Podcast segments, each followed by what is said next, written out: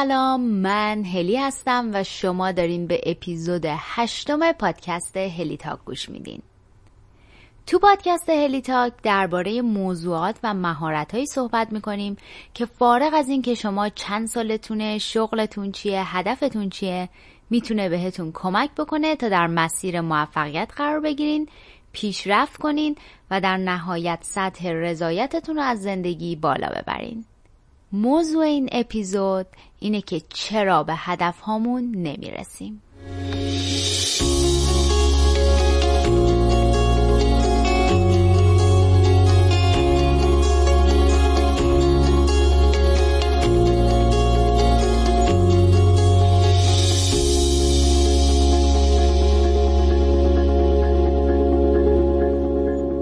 از روز اول فروردین ماه تو صفحه اینستاگرام هلیتاک یک کمپین هدف گذاری برای سال نو شروع کردم و همینجا می‌خوام ازتون دعوت کنم که اگه دوست داشتین بعد از شنیدن این اپیزود و با توجه به نکاتی که ازش یاد می‌گیرین در کنار من و چند هزار نفر دیگه برای سال جدیدتون هدف گذاری کنین. خوشحال میشم اگه از هشتگ هدف دارم استفاده بکنین تا منم بتونم لیست اهدافتون رو ببینم. خب دیگه بریم سراغ این اپیزود که من و صداهای مهمانمون حسابی براتون حرف داریم.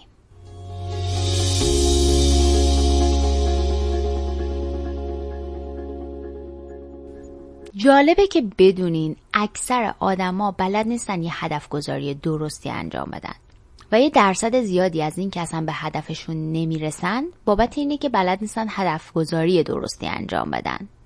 یه قسمت دیگه هم تو فاز اجراه یعنی آدما بلدن هدف گذاری بکنن می‌دونن که چی می‌خوان ولی نمی‌دونن که چجوری می‌تونن به اون هدف برسن. حالا امروز من با یه مدل هدف گذاری شروع می‌کنم و بهتون یاد میدم که چجوری هدف گذاری بکنین. در ادامه با صداهای مهمانمون درباره موضوعی صحبت می‌کنیم که در فاز هدف گذاری و اجرا و غیره باعث میشن که ما به هدف هامون نرسیم. هدف گذاری هم مثل هر کار دیگه ای قاعده و قانون خودشو داره و براش تکنیکا و مدلای مختلفی هم وجود داره. امروز می‌خوام بهتون یه مدل هدف گذاری ساده و کاربردی و نسبتا شناخته شده رو یاد بدم. اسمش هست مدل هدف گذاری SMART یا SMART goal setting. تو فارسی هم میشه ترجمهش کرد مدل هدف گذاری هوشمندانه. گفتم نسبتا شناخته شده چون اگه تو گوگل search بکنین goal setting فوری کلی محتوای مرتبط با SMART goal setting بهتون نشون میده. اما برخلاف انتظارم وقتی که یه poll برگزار کردم تو اینستاگرام 85 درصد follower ای صفحه خودم اصلا با این مدل آشنایی نداشتن. خلاصه خارج از ایران خیلی شناخته شده است. ولی تو ایران هنوز نه. امیدوارم که این اپیزود کمک بکنه که یه تعداد بیشتری با این مدل ساده و کاربردی آشنا بشن. و اینم بهتون بگم فقط یاد گرفتن اینکه چجوری بر اساس این مدل هدف گذاری بکنین بهتون کمک می‌کنه که درصد رسیدن به هدفتون رو حسابی بالا ببرین. همینجا بهتون بگم بعد از اینکه توضیحاتش رو دادم و این اپیزود منتشر شد. توی کانال تلگرام و تو صفحه اینستاگرام یه تعدادی ورکشیت و تمپلیت این مدل هدف گذاری رو براتون می‌ذارم که می‌تونین یا نگاش بکنین خودتون بعدا رو کاغذ شبیهش رو بکشین یا اگه دوست داشتین پرینت بگیرین. توی SMART goal setting این کلمه smart به جز اینکه معنی هوشمندانه میده این حروف S و M و A و R و T ش در واقع هر کدومشون اول یک کلمه این S اول کلمه specific هستش و M اول کلمه measurable. A اول کلمه achievable. R اول کلمه relevant. و T اول کلمه time based هستش. حالا دونه دونه هر کدوم از اینا رو میگم یعنی چی و وقتی میگیم که هدف گذاری شما باید سمارت باشه یعنی چی؟ از S یا specific شروع می‌کنیم. اسپسیفیک معنیش معین و مشخصه. پس هدف شما باید معین و مشخص باشه. هرچی دقیق تر بنویسین که دقیقا می‌خواین به چی برسین احتمال رسیدن بهش بیشتر میشه. بیاین یه لحظه هدف گذاری و اینجوری تصور کنین که شما امروز توی نقطه آ قرار دارین و می‌خواین به نقطه B که هدفتونه برسین. اگر دقیقا مشخص کنین که این نقطه بی کجاست اون وقت می‌تونین از این نقطه که امروز هستین به اون نقطه مسیر پیدا کنین و بهش برسین. اما یه لحظه فکر کنین که دقیقا نمی‌دونین نقطه بی کجاست. یعنی نقطه مشخص نیست براتون یه محدود است. تو این حالت احتمال اینکه شما در مسیر رسیدن از نقطه A که الان قرار دارین تا نقطه B که هدفتون گم بشین خیلی زیاده. پس باید هدفی که مشخص می‌کنین توی لیست اهدافتون کاملا مشخص و معین باشه. یه چند تا مثال می‌زنم براتون. مثلا به جای اینکه بگین می‌خواین تو درستون موفق باشین باید بگین که می‌خواین توی تمام درساتون حداقل نمره 15 رو بگیرین. یا مثلا اگر که می‌خواین تو کارتون پیشرفت کنین عوض اینکه فقط به عنوان یه آیتم توی لیستتون بنویسین پیشرفت در کار یا ارتقاء شغلی باید بنویسین که دقیقا می‌خواین چه اتفاقی براتون بیفته. مثلا فکر کنین می‌خواین بشین مدیر بازاریابی یه شرکت مشخصی و باید دقیقا اینو به صورت هدف بنویسیدش. حرف دوم اسمارت که همون ام باشه از measurable میاد یا قابلیت اندازهگیری داشتن.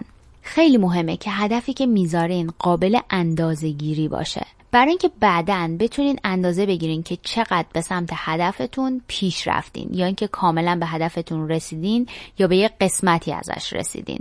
برای همین من شدیدن بهتون پیشنهاد می‌کنم تا جایی که ممکنه توی لیست اهدافتون از اعداد استفاده کنین. برای مثال به جای این که بگیم مطالعهمو بیشتر کنم یا بیشتر کتاب بخونم باید بگین امسال حداقل دوازده تا دونه کتاب بخونم. یا به جای اینکه بنویسین کاهش وزن بگین تا آخر سال 1398 حداقل 5 کیلو کم بکنم. چون اگه این عدد رو نذارین معیاری برای سنجش نهایتا نخواهید داشت. مثلا تو نمونه اول که هدف مطالعه بیشتر بود اگه شما پارسال هیچ کتابی نخونده باشین و امسال مثلا نصف یک کتابی رو بخونین در مقایسه با پارسال شما بیشتر مطالعه کردین ولی آیا واقعا به هدفتون رسیدین؟ یا تو مثال دوم که درباره کاهش وزن بود شما اگه تا آخر سال نیم کیلو هم وزن کم کنین روی کاغذ به هدفتون رسیدین ولی آیا واقعا به هدفتون رسیدین؟ یه سوالی که خیلی پیش میاد اینه که بعضی چیزها رو راحت نیست بهشون عدد بدیم. یعنی بعضی از اهداف کاملا کمی هستن. مثل کاهش وزن. می‌تونی بگی چند کیلو. یا مثلا درباره کتاب خوندن. می‌تونی عدد بذاری براش. ولی در نقطه مقابل یه سری از اهداف کاملا کیفی هستن. مثلا اگر تو لیست اهداف شما بهبود روابط خانوادگی وجود داره. شما نمی‌تونین برای این بهبود یه عدد در نظر بگیرین. مثلا می‌خوایم بگین دو متر بهتر باشه بهبودم پنج کیلو بیشتر بشه. هیچ واحد عددی وجود نداره براش. برای همچین مواردی توی فاز اجرا شما باید یک سری کارهایی رو انجام بدین که اونا رو میشه اندازه گیری کرد. یه مثال خیلی سادهش اینه که اگر که شما می‌خواین روی بهبود روابطتون با خانوادهتون با پدر و مادرتون با همسرتون کار کنین می‌تونین هدفهای عدددار تو زیر مجموعش بذارین. مثلا بگیم برای اینکه بخوام بهبود بدم به روابطم چیکار می‌تونم بکنم؟ می‌تونم با خانوادم کوالیتی تایم بگذرونم می‌تونم باهاشون سفر برم یا می‌تونم باهاشون شام بخورم. بعد بیاین توی لیست اهدافتون بنویسین مثلا تا آخر سال حداقل دو تا سفر شده یه روزه با خانوادم برم. یا مثلا بگین که در طول ماه یک وعده شام یا نهار با خانوادم برم بیرون. اینا همشون کوالیتی تایمن و نهایتا اهداف کیفی ولی شما بازم یه همچین هدفهایی رو می‌تونین با یک سری کارهایی که میشه کم میسنجیدشون عدد گذاری بکنیم براشون که بعدا وقتی که 6 ماه گذشت یک سال از سال گذشت و شما برگشت لیست اهدافتون رو داشتین ارزیابی می‌کردین متوجه بشین که چقدر موفق بودین. خب بریم سراغ سومین حرف سمارت که A باشه و از کلمه achievable یا دستیافتنی میاد. همونقدر که هدف گذاری درست به آدم انگیزه میده که آدم در راستای هدفهاش قدم برداره هدف گذاری اشتباه هم خیلی دل سرد کننده است.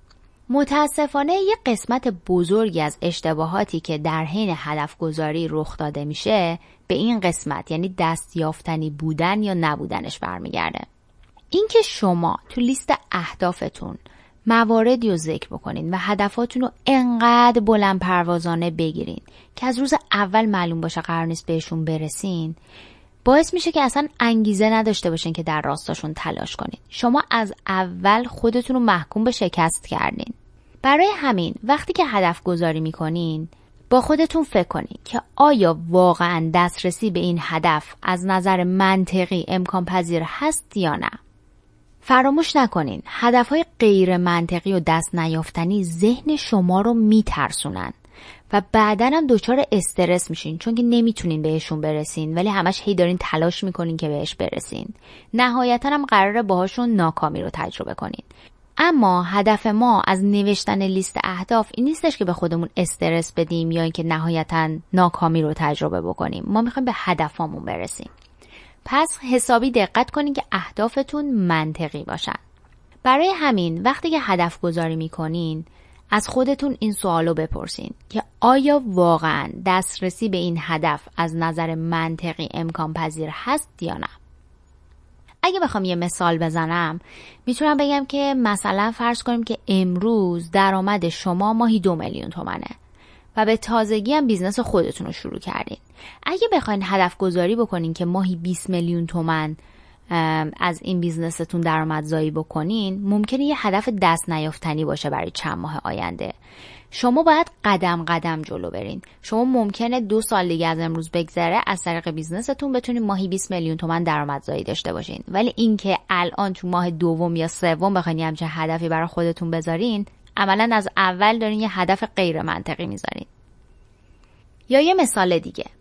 اگر که زندگی شما حسابی شلوغه مثلا شما یه شغل تمام وقت دارین در کنارش دارین درسم می‌خونین یه رول مادر یا پدری هم دارین. توی همچین حالتی هدف قرار دادن خوندن حداقل دو کتاب در ماه ممکنه با توجه به مشغله های شما دست نیافتنی باشه. یا یه مثال دیگه. اگه تا امروز هیچ پسندازی برای خریدن خونه نکردین بعد تو لیستتون بنویسین که تا آخر سال خونه بخرین شما در واقع دارین آرزو رویا می نویسین هدف منطقی برای خودتون نمی‌ذارین. میریم سراغ حرف R که از کلمه relevant میاد و معنی فارسیش میشه مرتبط بودن. هدفهایی که توی لیست اهدافتون می نویسین باید در راستای اهداف بزرگتر شما تو زندگی باشه. باید کاملا با ارزش های شما همسو باشن. یادتون باشه اگه هدفی با ارزش های شما جور در نیاد احتمال رسیدن بهش خیلی خیلی خیلی کمه. حتی اگه بهش برسین نهایتا احساس رضایت و خورسندی ندارین. برای مثال اگر که یک کسی براش کلا تحصیلات ارزش نیست اینکه توی لیست اهدافش گرفتن مدرک لیسانس یا فوق لیسانس داشته باشه این هدف براش یه هدف رلوونت محسوب نمیشه. یا بازم مرتبط با همین تحصیلات. اگر کسی با لیسانسش خوشحال نیست و نمی‌تونه با لیسانسش کار مورد علاقهش رو پیدا بکنه بعد اگه بخواد توی لیست اهدافش مدرک فوق لیسانس همون رشته رو بنویسه واقعا هدف گذاری درستی نیست. پس به هر کدوم از هدفهاتون به دید یک قطعه از یک پازل نگاه کنین که قرار این قطعات همشون کنار همدیگه قرار بگیرن و تصویر نهایی که می‌سازن اون هدف کلی شما از زندگی باشه. و دوباره همینجا بگم این اهداف کوچیکتر و اون هدف نهایی شما از زندگی هم باید همسو باشه با ارزش هاتون خب رسیدیم به حرف T. که از تایم بیست میومد و اینو میگه که هدفهای شما باید زمان بندی داشته باشن. زمان بندی که شما برای هر هدف در نظر می‌گیرین هم باید کاملا واقع گرایانه باشن و همچنین توشون یه مقداری هم انعطاف پذیری وجود داشته باشه. اینو بهتون بگم که این قابلیت زمان بندی داشتن و همچنین قابلیت اندازه گیری داشتن در نهایت قرار دست به دست همدیگه بدن و بهتون کمک بکنن تا در طول مسیر بتونین پیشرفت خودتون رو اندازه بگیرین و ببینین که آیا دارین با سرعت مناسب به سمت هدفتون قدم بر میدارین یا نه. همین بهتون کمک می‌کنه که اگه مشکلی وجود داشته باشه بتونین تو همون چند ماه اول برطرفش کنین. و در نقطه مقابلم اگه دارین تو مسیر درست حرکت می‌کنین بهتون احساس رضایت و خورسندی میده و ترغیبتون می‌کنه که بخواین بیشتر و بیشتر تلاش بکنین. حالا اینجا یه تعدادی اهداف متداولی که ممکنه برای سال جدید تو لیست شما باشه به روش هدف گذاری اسمارت بهتون میگم که متوجه بشین که کلا این مدل هدف گذاری اسمارت چی میگه.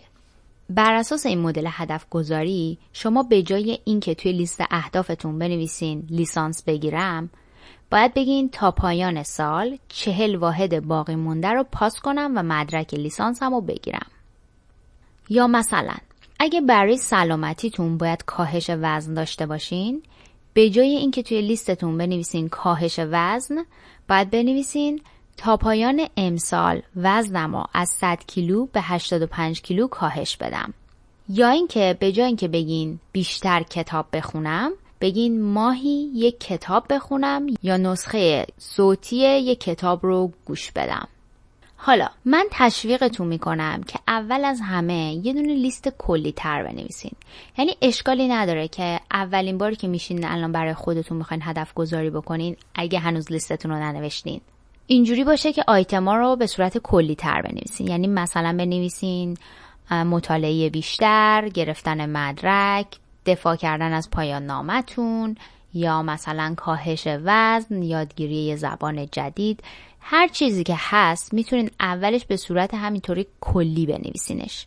بعد که لیست رو نوشتین برگردین دونه دونه چک بکنین که هدف گذاریتون هوشمندانه هست یا نه. تمام این آیتمایی که یک هدف گذاری هوشمندانه باید داشته باشه رو داره یا نداره؟ اگرم جزو اون دسته کسایی هستین که از اول فروردین شروع کردین با من لیست اهدافتون رو نوشتین می‌خوام ازتون که برگردین لیست اهدافتون رو نگاه بکنین و یه بار از این فیلتر اسمارت بودن ردشون بکنین. و این مواردی که شما تو لیست خودتون دارین و مطمئن بشین که هم معین و مشخصه هم قابلیت اندازه گیری داره هم دستیافتنیه هم مرتبط با اهداف کلی شما و هم اینکه زمان بندی داره. خب بیشتر از این درباره این مدل هدف گذاری صحبت نمی کنم یه سری اطلاعات بیشتر و عکس و تمپلیت و ورکشیت و اینایی که گفتمم توی کانال تلگرام و توی اینستاگرام برای کسایی که می‌خوان بیشتر دربارش بدونن می‌ذارم. بریم سراغ اینکه چرا به هدفمون نمی‌رسیم.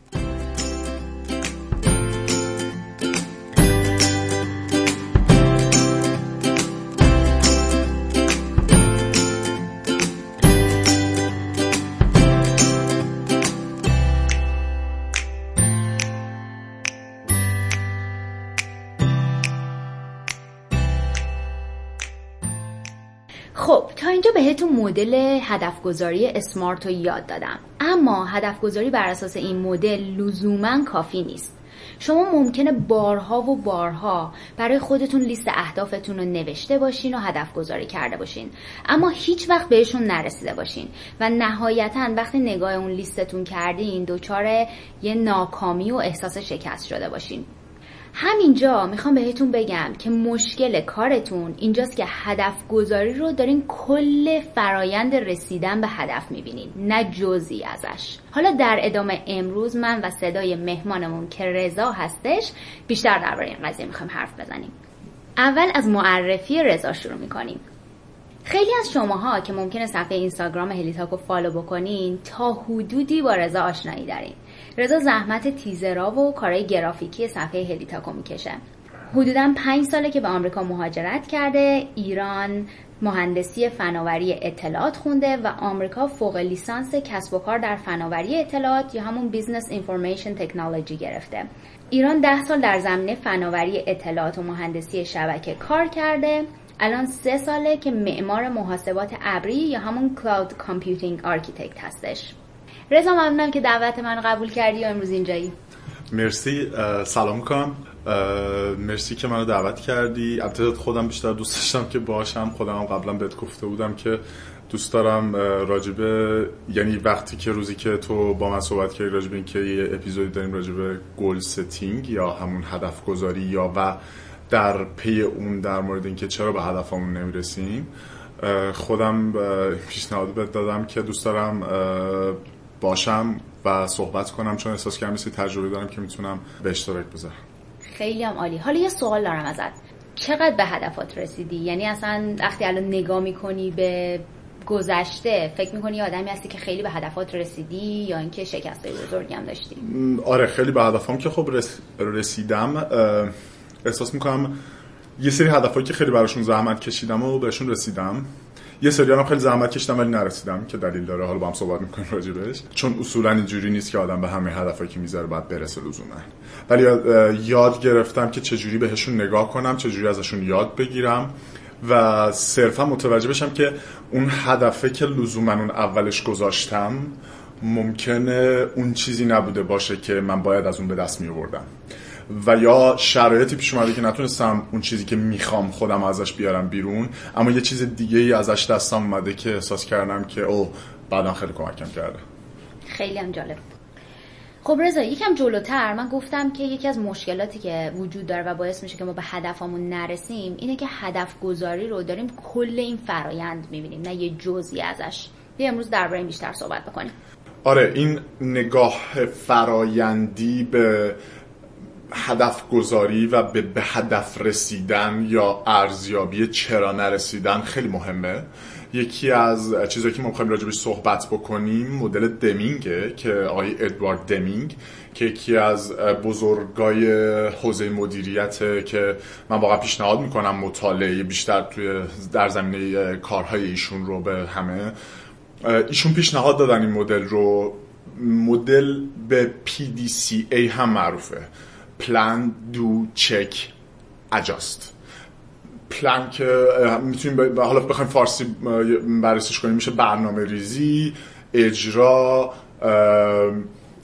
چک رو می‌تونیم بگیم ارزیابی و اجاست رو هم می‌تونیم تطبیق. تطبیق. آره تطبیق واژه خوبیه این این مدل کارش ارزیابی یک فراینده حالا ما الان هدف گذاری لحظه بازی کنه اصلا کلا این مدل به صورت کلی برای ارزیابی یک فرایند در سازمان ها کارخانجات کسب و کار همه جا زندگی همه چی میشه اعمالش کرد. حالا امروز می‌خوایم این مدل استفاده کنیم که این فرایند به هدف نرسیدن رو بررسی کنیم. ببینیم کجاها اشتباه می‌کنیم در برنامه در اجرا در ارزیابی در تطبیق و ببینیم چی کارها می‌تونیم بکنیم که بهتر عمل کنیم و به هدفمون بهتر و در سطح مطلوب تری برسیم و خودمون راضی تر بشیم. خیلی عمالی. حالا همینجا من یه چیزی رو اضافه بکنم. که این مدل دمینگو من عکسشو که به صورت یه چرخه چهار مرحله هستش و هم می‌ذارم توی صفحه اینستاگرام هم بعدا براتون می‌ذارم تو کانال تلگرام که یه نگاه بهش بندازین. فکر می‌کنم بعدا اگر که این صحبت ما رو بشنویم و یه نگاهی هم به این مدل دمینگ بندازین خیلی بیشتر براتون جا میفته خب قرار شد از پلان شروع کنیم. تو زمینه برنامه ریزی یه چیزی که به نظر من خیلی خیلی مهمه ولی متاسفانه اکثر ما کم بهش توجه می‌کنیم مسئله چرایی انجام اون کار یا هدف اصلا. یعنی اینکه وقتی که داریم هدف گذاری می‌کنیم همیشه به خودمون بگیم که قبل از شروعش از خودمون بپرسیم که چرا می‌خوام اصلا به این هدف برسم.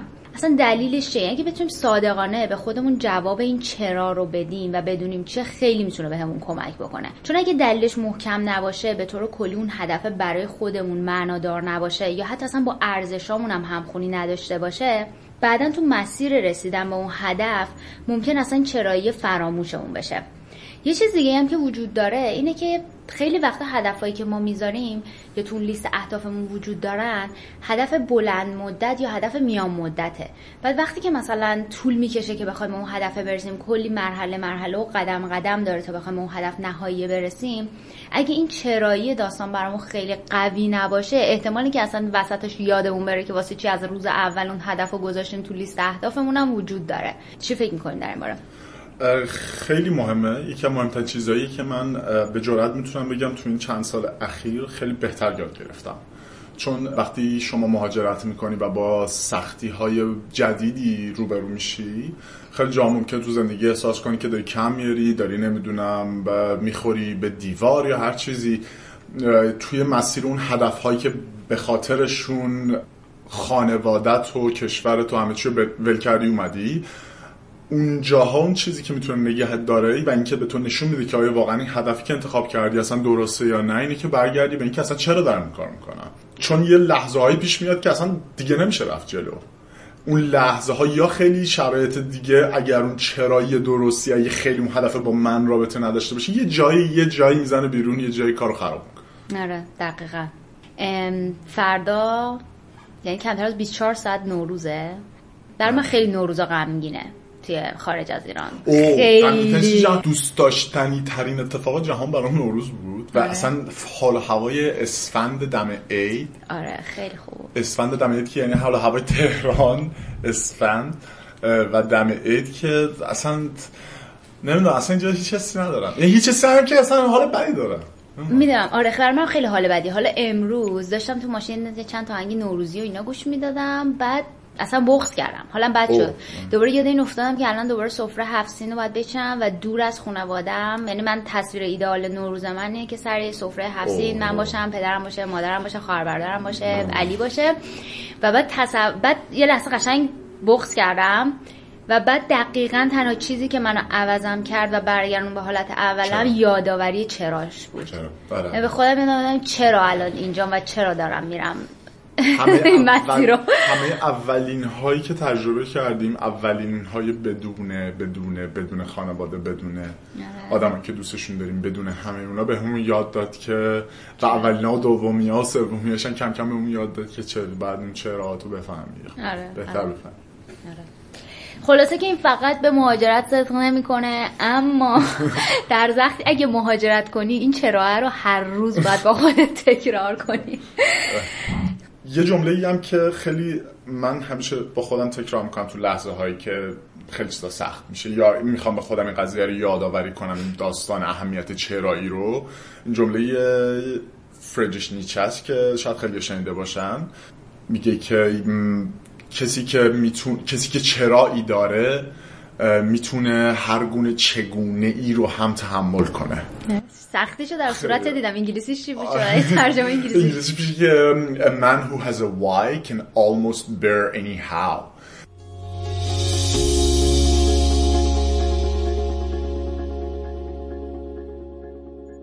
بریم سراغ مورد بعدی.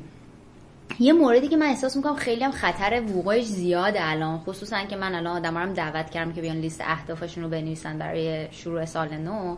اینه که ممکنه که اول سال نو هم هست و دلمون می‌خواد کلی تغییرات مثبت ایجاد بکنیم بعد بیم وقتی میم هدف گذاری بکنیم حسابی جوگیر بشیم و صد تا چیز رو بخوایم در آن واحد انجام بدیم. که فکر می‌کنم اینم جز از اون مواردی هستش که می‌تونه باعث بشه که ما به هدفهایی که داریم اصلا نرسیم. چون خیلی وقتا میایم یک عالمه هدف جدید برای خودمون در نظر می‌گیریم. بدون که بیم در نظر بگیریم که lifestyle مون چه جوریه اصلا زمانش رو داریم یا نه که بخوایم اینا رو محققشون کنیم.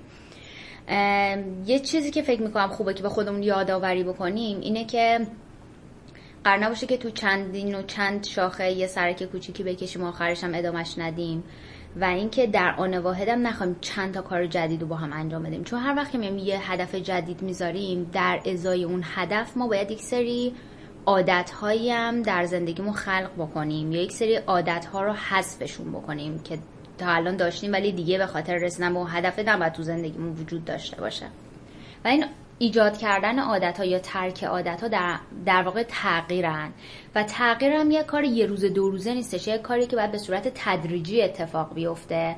و اینکه بخوام یه بارکی چندین و چند تا هدف خیلی بزرگ و بخوایم از همین شنبه شروعشون بکنیم تقریبا همین باعث میشه که اتفاق نیفته.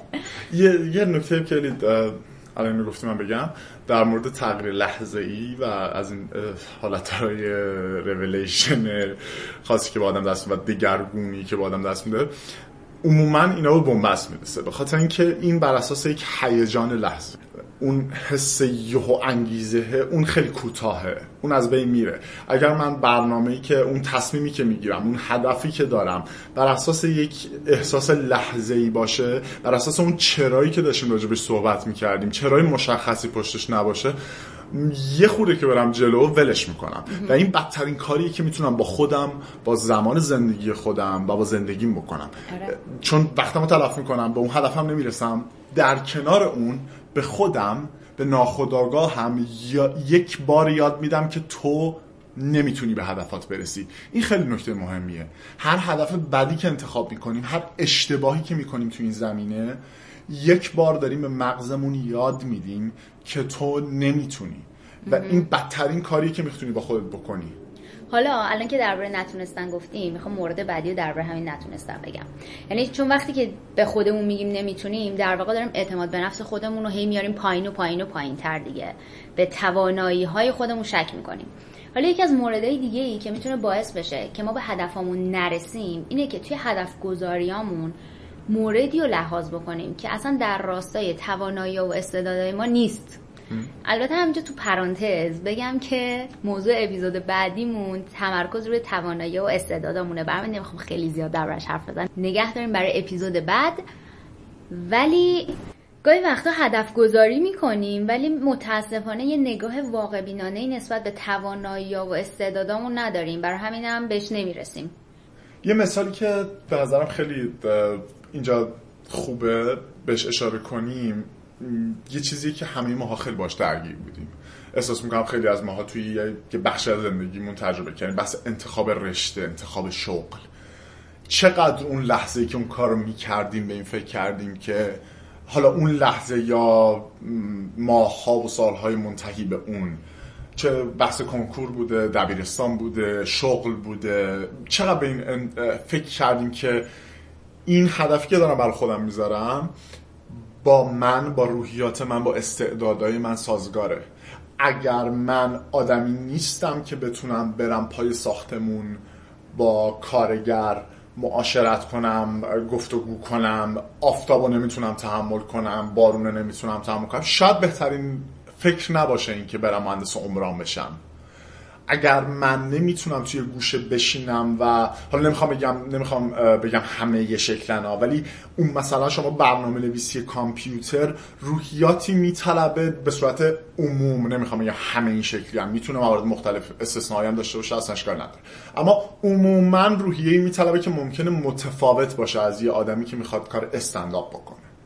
درسته اون روحیه بیشتر درونگراتری می‌خواد اینکه شما یه گوشه بشینی روی یه کد کامپیوتری کار کنی برای ساعت ها من خودم هیچ وقت این روحیه رو نداشتم تو زندگیم که مثلا یک برنامه نویس صرف بشم. هیچ وقت این کار نتونستم بکنم. با اینکه رشتم کامپیوتر بوده با اینکه زندگیم کامپیوتر بوده.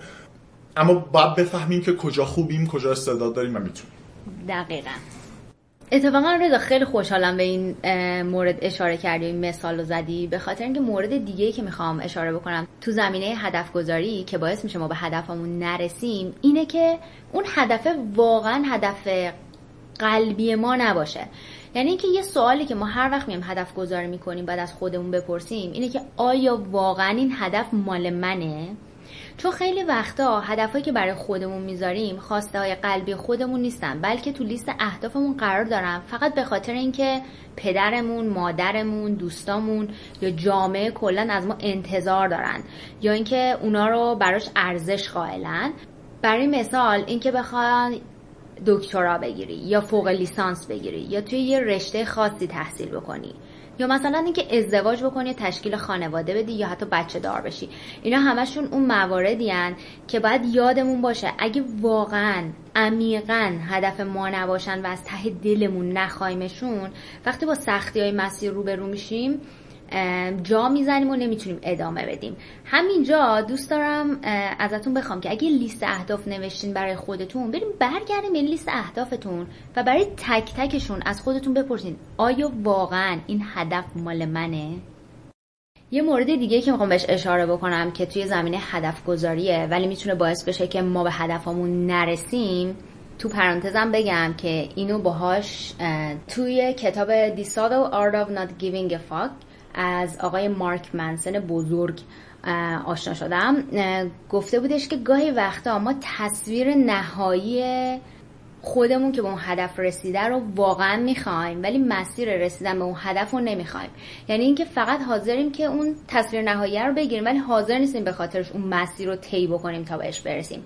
یه مثال خوبش می‌تونه این باشه که خیلی از ماها دوست داشتیم که یه سازی بزنیم و مثلا خودمون رو تصور کردیم که توی جمع خونوادگی مثلا آخر مهمونی موقع که همه ها رفتن و چراغا رو خاموش کردن یه گیتاری مثلا تو دست ما ما داریم می‌زنیم و هم هم دارن با همون گل گلدون می‌خونن و یا یه آهنگ دیگه یا مثلا رفتیم شمال. بعد دور آتیش نشستیم و ما داریم گیتار می‌زنیم دوستامون هم دارن کیف می‌کنن و با همون می‌خونن. ولی فقط این تصویر نهایی رو می‌خوایم. یعنی هر وقت که میشیم به فکر می‌کنیم که الان بعد از امروز به بعد من روزی یه ساعت دو ساعت فقط اون گیتار بگیرم مثلا تمرین بکنم. و تمام نوک انگشتای من قراره مثلا پینه ببنده اون حاضر نیستم. ولی فقط اون تصویر گل گلدون نهایی رو خیلی می‌خوام. یه نکته خیلی مهمی دیگه هم که خیلی به نظرم جاشه که اضافه بکنیم اینه که مارک منسن تو همون کتاب یه بحث دیگه که اشاره می‌کنه اینه که در اصل انتخاب هدف انتخاب اینه که شما حاضرید چه دسته ای از مشکلات رو بپذیرید. دقیقا. به اینکه هر چیزی رو که هر تصمیمی رو که ما در زندگی بگیریم هر هدفی که انتخاب بکنیم یک گروهی از سختی ها رو با خودش همراه داره. آره و ما انتخاب می‌کنیم با کدوم آره باید بپرسم از خودم که آیا بهتر قبل از این به جای اینکه از خودم بپرسم آیا می‌خوام گیتار یاد بگیرم یا نه سوال بهتری که از خودم بپرسم اینه که آیا حاضری سختی هایی که یاد گرفتن گیتار داره رو تحمل بکنی؟ این چون چون اونا رو نمی‌تونم دور بزنم. دقیقا. این این یه این هم جزو اون کتابی که من واقعا خیلی پیشنهاد می‌کنم که من خودم فکر کنم 17 18 بار این کتابو خوندم. من کتاب صوتی شو دارم. بعد یه آره. کاری که می‌کنم اینه که گاهی وقتی تو مسیر رفته آمدم مثلا همینجوری رندوملی می‌زنم یه دونه آره. چپترش بخونه و منم گوش میدم. مثلا خیلی کتاب خوبیه. این من هر کسی منو مدتی فالو کرده باشه می‌دونه که 300 دفعه من به این کتاب رفرنس دادم تا الان. یه مورد دیگه که توی هدف گذاریمون می‌تونیم اشتباه بکنیمش و باعث بشه که نرسیم به هدفمون اینه که تو زمینه هدف گذاری تعادل نداشته باشیم. وقتی میگم تعادل منظورم اینه که وقتی لیست اهدافمون رو می‌نویسیم این هدف ها باید تو حوزه های مختلف باشن. یعنی تو حوزه شغلی و کاری باشه تو حوزه روابط اجتماعی باشه تو حوزه رشد و توسعه فردی باشه تو زمینه تفریح و سرگرمی باشه و همچنین تو حوزه سلامتی. اما اگر که ما بیایم همه هدفامون رو فقط توی یه دونه از این حوزه ها یا حتی دو تاش بنویسیم لیست اهدافمون باعث میشه که توی یک سال آینده تو زندگیمون تعادلمون به هم بخوره. همین که تعادلمون به هم بخوره و همش فقط تمرکزمون بره مثلا تو زمینه کاری و شغلی و درآمد باعث میشه که خیلی زود خسته بشیم و ببریم. پس یه نکته که باید دقت بکنیم اینه که روی زمینه های مختلف تمرکز بکنیم. یه چیزی که واقعا الان به ذهنم رسید اینه که ما بعضی وقتا که احساس کسلی می‌کنیم تو زندگی احساس خستگی می‌کنیم تو زندگی شاید هم دقیقا و مستقیما متوجه نشیم که از اینه که حالا به یک هدفمون نرسیدیم یک گولی ستیسفاید نشده یا هر چیزی.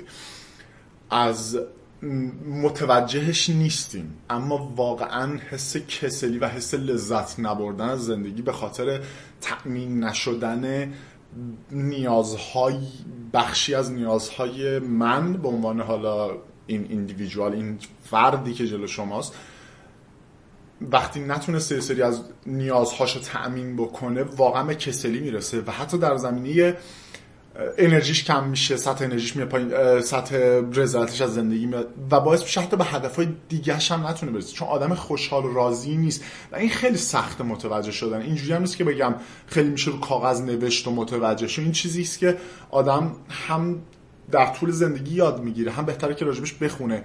و اینکه من اگر اهدافم رو بالانس کنم روی حوزه هایی که واقعا باز یه نقبی بزنیم به اون چرایی که با چرایی من و با کور ها اون ارزش های درونی حالا ارزش های اساسی من هماهنگ باشه اون وقت من حس بهتر کلا به عنوان یک فرد در زندگی احساس بهتری از خودم از توانایی هام از شرایط پیرامونم دارم و باعث میشه حتی به هدف های دیگه ای که در مسیر دیگه هم گوشم بهتر برسم. آره اینی که اشاره کردی خیلی جالب بود. یه مورد دیگه ای که عملا میشه آخرین موردی که امروز می‌خوام توی زیر مجموعه هدف گذاری بهش اشاره بکنم و باعث میشه که ما به هدفمون نرسیم اینه که با لیست اهدافمون خودمون رو اوورولم کنیم. و هر چی من فکر کردم رضا معادل خوبی برای اوورولم تو فارسی پیدا نکردم. ولی مثلا تنها توضیحی که میشه داد اینه که انقدر حجم مثلا هدفمون زیاد باشه که خودمون رو دچار مثلا استرس و اینا بکنه چی چیز آره دیگه؟ حالا اوورولم که صرفا در مورد هدف نیست ولی آره. کلا حالا اگه خواستیم که این شرایط رو توضیح بدی که اوورولم شدن شاید بهترین حالتشون باشه که مثلا من انقدر کار یا هدف یا انقدر بشقاب خودم رو پر بکنم که دیگه نتونم از اختش بر بیام آره یه حجم خیلی زیادی کار بریزیم رو... یا هدف خودمون، مثلا پول خودمون. خودمون که حالا ندیم الان چه گلی به سرمون بگیریم دقیقاً. همین چه گلی به سرمون بگیریم و مسئله که پیش میاد اینه که نمی‌دونیم باید از کجا شروع بکنیم و تو این زمینه البته می‌دونم که تو شاید جلوتر می‌خوای در زمینه هدف گذاری معکوس و شکستن هدف به قسمت های کوچیکتری اشاراتی بکنیم هم من اینجا الان زیاد دربارش نمیگم. ولی یه مسئله که می‌تونه خیلی بهمون کمک بکنه اینه که یه هدف خیلی بزرگی که داریم رو بیایم قسمت بندی بکنیم که اینم می‌تونه کمک بکنه که هم اهمال کاری نکنیم در آینده. چون اگه هدفمون خیلی خیلی بزرگ باشه هم که ببینیمش اصلا میترسیم و دیگه بیخیال میشیم اصلا جا می‌زنیم. اوه آره آره آره.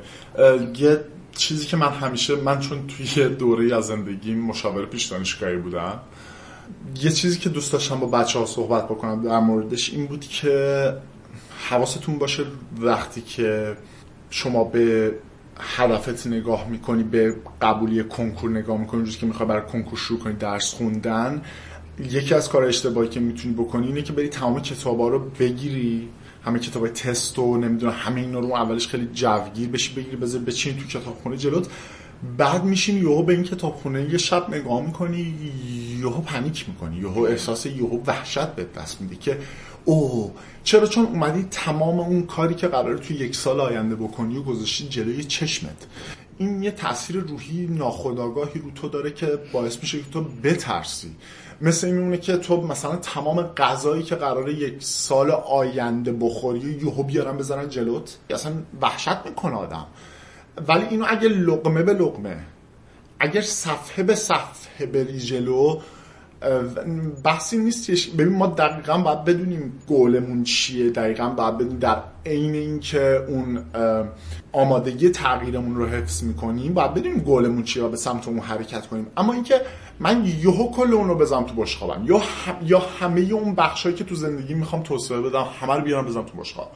این اون جایی که من به اشتباه وحشت خواهم کرد و احساس می‌کنم که نمی‌تونم. در صورتی که اگر من همیشه تو ذهنم باشه تنها کاری که من برای قبول شدن تو کنکور باید انجام بدم اینه که همین یک صفحه‌ای که جلو من رو بخونم و بعد صفحه بعد و بعد. ببینید اگه من تو اون لحظه فقط اون کاری که باید رو بهش نگاه کنم اجرا بکنم که حالا تو زمینه اجرا راجع بیشتر صحبت می‌کنیم باعث میشه که اون وحشتم بیاد پایین و بتونم هدفم رو بهتر ببینم. حالا من یه مثال خیلی خوب دارم تو این زمینه. نگه میدارم وقتی تو از اجرا گفتی. اونجا من اون مثال قشنگم برات می‌زنم. خب. من دیگه مورد خاصی تو ذهنم نیستش الان که ممکنه توش مرتکب به اشتباه بشیم و تو زیر مجموعه پلن یا همون برنامه ریزیمون باشه. بریم سراغ ذهنت که مطمئنم هستش تو وقتمون. آره تو وقتمون نمیره اونجا حالا ما میگیم تو ذهنمون نیست. ولی میریم سراغ اجرا. اجرا. پس تا الان توی اون پی دی سی چرخه دمینگ پی رو اشاره کردیم میریم الان سراغ دی که دو باشه. بخش مورد علاقه من.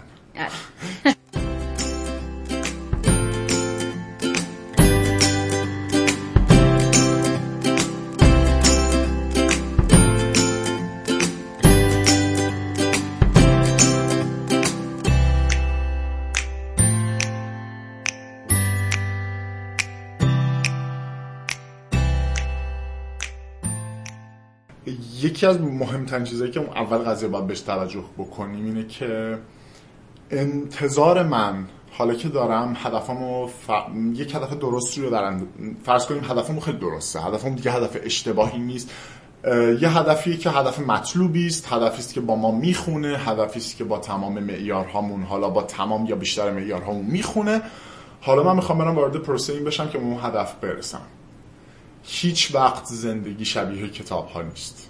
هیچ و... نه که هیچ وقت. ممکنه یه روز باشه دو روز باشه ده روز باشه ولی برایند زندگی شبیه فیلم ها نیست و این یعنی که من انتخاب می‌کنم که چه مسیری رو در زندگی پیش بگیرم.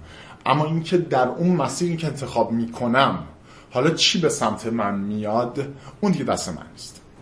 یکی از بزرگترین اشتباهاتی که ما انجام میدیم تبدیل به کنترل فریک شدن یا به آدمی که احساس می‌کنه که من چون خودم اینجوری خیلی بودم یک بخشی مثلا حال دوره نوجوانی ها خیلی بیشتر این احساسو داره که من به همه چیز در این دنیا کنترل دارم. و این خیلی از بعضی وقتا چالش برانگیز فکر کردم بهش چون می‌خوایم کنترلمون از دست ندیم. و بحث این که ما می‌خوایم به شرایط کنترل داشته باشیم در تناقض با اینکه ما به همه چی کنترل نداریم و درکش مسئله خیلی شاید راحتی نباشه احتیاج به تمرین داره مثل همه چیزهای خوب. اینکه من نمی‌تونم تمام عواملی که در راه رسیدن من به هدفم هست رو کنترل بکنم. فرض کنید که من یک هدفی دارم که بر فرض مثال برم یه جای استخدام بشم. ببین توی مراحل استخدام من الان می‌تونم بهت اینو به جرأت بگم به خاطر اینکه هم توی ایران کار کردم هم توی آمریکا. حداقل می‌تونم ببینم که پارتی بازی همه جای دنیا به شکل عجیب و غریبی وجود داره. یعنی بحث واقعا من برای خود من نمی‌خوام بگم اصلا نمی‌خوام مقایسه کنم. برای خود من چیزی که من شاهد بودم من اینجا بحث پارتی بازی و لابیگری رو خیلی شدیدتر از ایران دیدم. شاید تجربه شخصی منه. حالا نمی‌خوام اینو عمومیت بدم. اما می‌خوام بگم که اگر من هدفم یه چیزی گذاشتم باید بدونم که من کنترلی ندارم رو اینکه آیا اون شخصی که من رزوممو براش فرستادم می‌خواد پسر خالش رو بیاره سر کار یا نه. اون بخشش تو کنترل من نیست. نه من باید خودم به خاطر اون بخش سرزنش کنم و اینکه باید متوجه بشم که من تو مسیر هدفی که قرار می‌گیرم یک بخشیش در کنترل من من می‌تونم زحمت بکشم من می‌تونم درس بخونم من می‌تونم برم مدارک و certificate های مختلف رو بگیرم من می‌تونم دانشگاه برم. اینا دست منه می‌تونم شبانه روز تلاش کنم. می‌تونم بهترین باشم در اون position ی که در اون پستی که براش اقدام می‌کنم. اما اینکه اون فرد اون مدیر حالا می‌خواد پسر رو بیاره سر کار یا نه اون دیگه دست من نیست. و من هیچ کاری نمی‌تونم در اون زمینه بکنم. و متوجه شدن این تفاوت و اینکه من انرژیمو کجا متمرکز بکنم با چون من یه انرژی محدودی دارم. مثل یه هواپیمایی که اگر از تهران بلند میشه می‌خواد بره به یه مقصدی یک سوخت یک میزان سوخت مشخصی داره درسته؟ اگه بخواد تو هوا بچرخه یا یه بار بره سمت تبریز یه بار بره سمت مشهد ممکنه دیگه به شیراز نرسه درسته؟ اگه مقصد نهایی شیراز باشه. پس من هم وقتی در زمینه گام برداشتن به سمت هدف نهاییم اقدام می‌کنم یه میزان مشخصی انرژی دارم توان دارم منابع دارم. لحاظ مالی زمانی هر چیزی در نظر بگیری. درسته؟ هر جای این مسیر تمرکزم رو بذارم روی یک چیزی که در کنترل من نیست مثل اینکه ناراحت بشم عصبانی بشم از اینکه یه سری رو دارن استخدام می‌کنن که فامیلاشونن. خب چه فرقی در شرایط من میکن این انرژی سوخت میشه. باعث میشه من یه قدم عقبتر بیفتم به اون مسیری که برای رضا خوبه. و این خیلی مسئله مهمه. حالا از موقعیت می‌خوام استفاده کنم یک کتاب رو معرفی بکنم که فکر کنم بعضی از دوستان بشناسن کتاب The Art of War. من نمی‌دونم دقیقا ترجمه فارسیش چجوری تو بازار هست یعنی با چه اسمی میشه مثلا هنر جنگیدن هنر رزم یا هر چیزی که ممکنه باشه.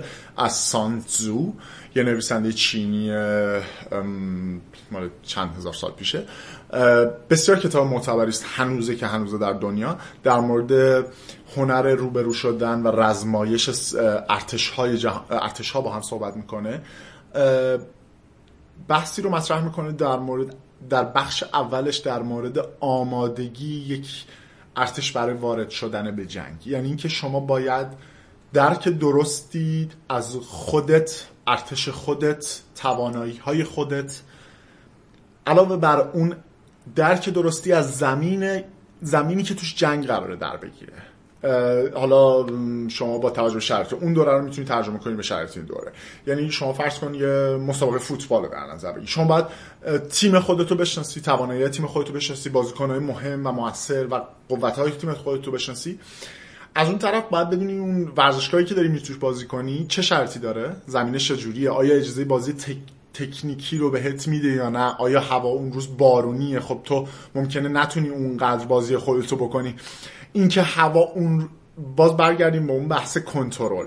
اینکه هوا یه روزی که شما اون مسابقه رو داری بارونیه خارج از کنترل شماست. پس ممکنه با شرایطی روبرو بشی که خارج از کنترلت باشه. اینجا به این اشاره می‌کنه که ما باید شرایط زمین مسابقه شرایط آب و هوای اون منطقه‌ای که می‌خوایم با هم توش روبرو بشیم و اینکه شرایط تیم حریف. همه اینا رو ما باید در نظر بگیریم حالا یه بخشی از کل.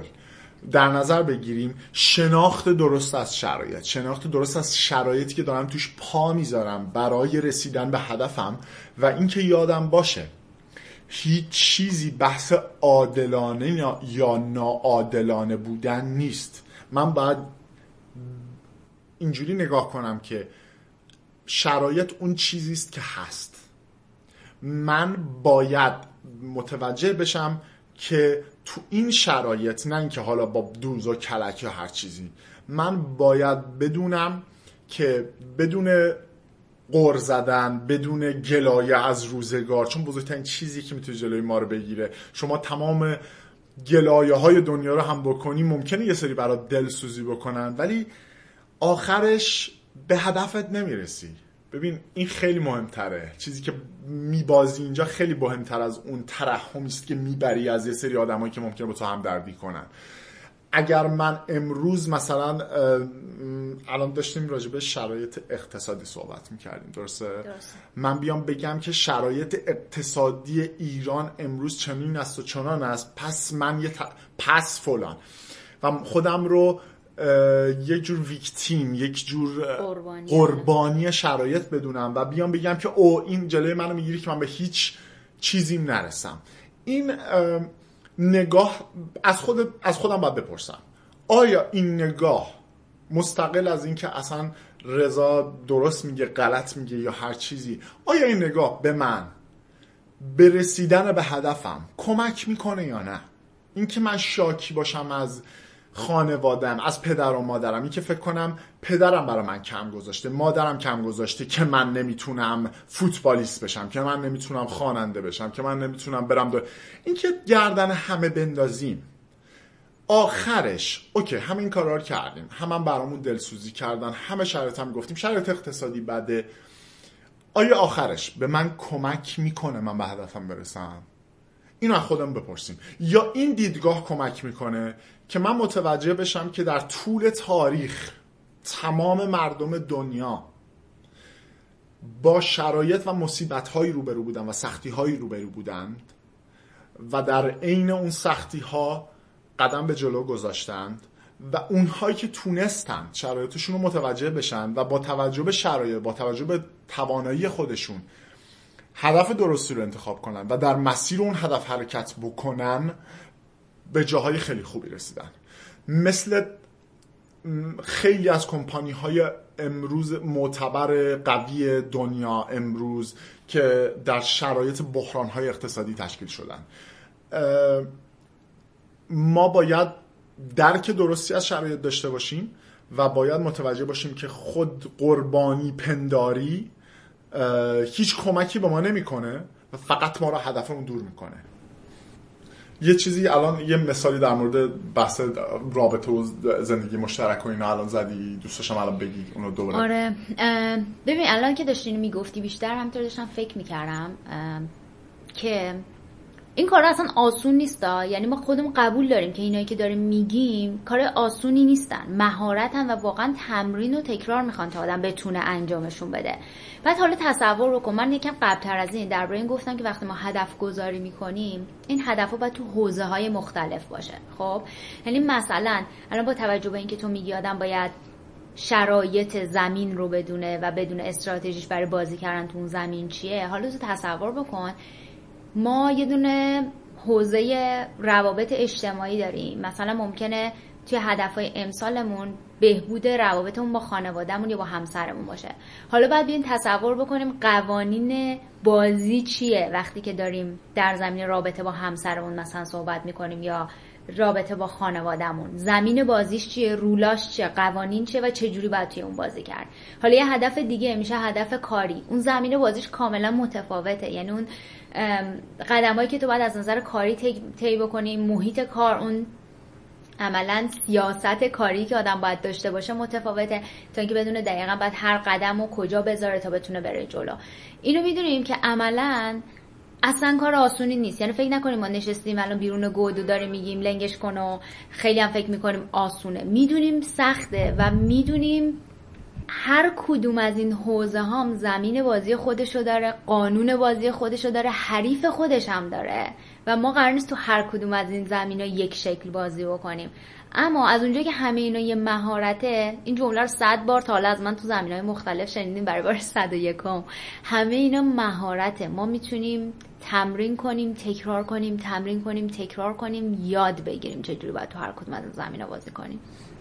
من یه, یه یک دو تا نکته می‌خوام اینجا اضافه کنم که احساس می‌کنم خیلی کمکمون می‌کنه به من کمک کرده تو درک زندگی. یکی اینه که اولا یادمون باشه ساده همون آسون نیست. سیمپل و ایزی با هم دیگه فرق می‌کنن. ساده و آسان با هم فرق. ببینی یکی از مفاهیمی که ما در طول زندگیمون خیلی شنیدیم مثال میگم اینه که آقا گوهری که از صدف کون و مکان بیرون است طلب از گمشدگان لب دریا می‌کرد. چی همه چیز در وجود خود منه. کجا میری؟ همه چی اینجاست. درسته؟ اما همین خیلی انگار که خیلی ب... خیلی ساده است. اینکه همه چیز در وجود منه اینکه همه چیز در وجود خودته. اما کار آسونی نیست اینکه به, به وجود خودت پی ببری. این خیلی نکته مهمیه. یه جوری عنوانش نکنیم که بعضی بحثایی که ساده است خیلی آسونم هست. این دوتا خیلی با هم دیگه متفاوتن و ما باید این درک رو داشته باشیم که باید درست تو زندگیمون قدم برداریم. و نکته بعدی در زمینه این که خیلی الان که در مورد متوجه بودن قوانین بازی صحبت کردی قوانین زمینه حالا این ما بازی میگیم اشاره به این نشه که زندگی حالا بازی است رابطه یا اینا منظور همون چیزی که احتمالا متوجه هم. علاوه بر قوانینی که باشون سر کار داریم ما با یه سری آدم ها هم تو زندگی سر کار داریم ما با یه سری وظایف زندگی هم سر کار داریم. دارم خواهد اینجا اینو بگم به خاطر اینکه اینجوری نیستش که من وقتی یک هدفی رو در نظر می‌گیرم یهو قیب بشم برم در یک دنیایی که هیچ کسی وجود نداره هیچ چیز دیگه وجود نداره. فقط هدف من وجود داره. نه. تو این دنیایی که من دارم زندگی می‌کنم مهمترین قانون بازی و قانون زندگی اینه که همه آدم ها کلی هدف ممکنه داشته باشن که ممکنه خیلیش با من هم مسیر یا در تعارض با من باشه. من باید اینجا خیلی چیزها رو متوجه بشم. من باید ارتباط درستی با اطرافیانم برقرار کنم. من باید ارتباط درستی با ارزش های زندگی خودم برقرار بکنم. من باید زمان گذاری که می‌کنم اگه من توی زندگی مشترکی هستم باید جایگاه اون رو در کنار هدف ها متوجه بشم. وگرنه اون میاد جلو راه من. وگرنه ناسالم بودن ناراحتی من از شرایط زندگی مشترکم. میاد جلوی راه من رو می‌گیره و نمی‌ذاره من یک فوتبالیست خوبی بشم نمی‌ذاره من یک معلم خوبی بشم. این درک شرایط درک آدم هایی که برای ما مهم هستند و اینکه اونها هم هر کدوم هدف خودشون رو دارن. می‌خوام به هدفهاشون برسن و از ما انتظار درک دارن. اما باید یادمون باشه که ما باید خودمون اقدام کنیم به درک خودمون و درک بقیه. همه چی از خودمون شروع میشه. من شروع کنم متوجه بشم که اولا همه لازم نیست منو درک کنن. همه لازم نیست تمام بخش های وجود منو درک کنن. تمام بخش های شخصیتی منو درک کنن. همه دوستام همه خانوادم. اونها هم مشکلات خودشون رو دارن هدف های خودشون رو دارن. و اینکه یادم باشه در طول این مسیری که دارم میرم برسم به هدفم تمام زندگی من اون یه هدف نیست. زندگی من از مسائل مختلفی تشکیل شده که اگر به هر کدوم اونها بیتوجهی کنم تأثیرش خودش رو می‌ذاره رو, هدف، رو هدف من. یعنی من ممکنه خانوادم رو ایگنور کنم و بعد از یه مدت اون احساسی که من دست شرایط ممکنه دقیقا و مشخصا متوجه نباشم. اما شرایط روحی که من قالب میشه بعد از یک مدت در اینکه خانواده خودم رو ایگنور می‌کنم به این برسه که منحرف میشم کم میارم تو مسیر هدفهایی که بر خودم تو زندگیم گذاشتم. یکی از چیزها اینه که بتونیم درک کنیم شرایطمون رو نه تنها قانون بازی رو آدمهای بازی رو آدمهای زندگی رو و حاضر باشیم باهاشون معاشرت کنیم و گفتگو کنیم. سر اینکه چطور می‌تونیم به هم کمک کنیم که تو این مسیر حرکت بکنیم. حالا من می‌خوام یه چیز بگم. صحبت کمک کردن شد. من دلم می‌خواد همینجا بگم که ما باید یادمون باشه اگه یه چیزی تو لیست اهداف منه این وظیفه اطرافیان من نیست که منو به این هدف برسونن. این کاملا بر دوش منه و مسئولیتش با منه. یعنی من نباید فکر بکنم یعنی بعدا بهونه ای نباید وجود داشته باشه. بگم پدر مادرم فلان کار نکردم من به فلان هدف نرسیدم. یعنی درسته که ما به همه این آدم هایی که توی زندگیمون وجود دارن داریم احترام می‌ذاریم هستن در تصویر و باید درکمون بکنن درکشون بکنیم. ولی این درک کردن وظیفه‌ای بر دوش کسی نمی‌ذاره. همونطور که وظیفه بر دوش من نمی‌ذاره اگر که مثلا امسال تو قرار کنکور بدی. خودتی بعد بشین درس بخونی بره قبول بشی. من خواهشی که دارم اینه که اینجور مواقع بیایم یه تمرینی بکنیم. با خودمون بگیم که خیلی خوب فرض کن من کنکور قبول نشدم به خاطر اینکه دبیر ادبیاتی که داشتیم خیلی بد بوده. به خاطر اینکه پدر و مادرم در سال کنکور از هم جدا شدن. به خاطر اینکه فلان اتفاق افتاده. یا هر نکته دیگه که ممکنه برای هر کسی پیش بیاد. مدرسه بدی داری شرایط مالی بدی داری یا هر اتفاقی که ممکنه تو اون شرایط پیش بیاد. تنها نکته که اتفاق میفته اینه که اون روزی که شما کنکور قبول نمیشی تو میمونی و تمام بهانه های خودت و مشکلات بعدش.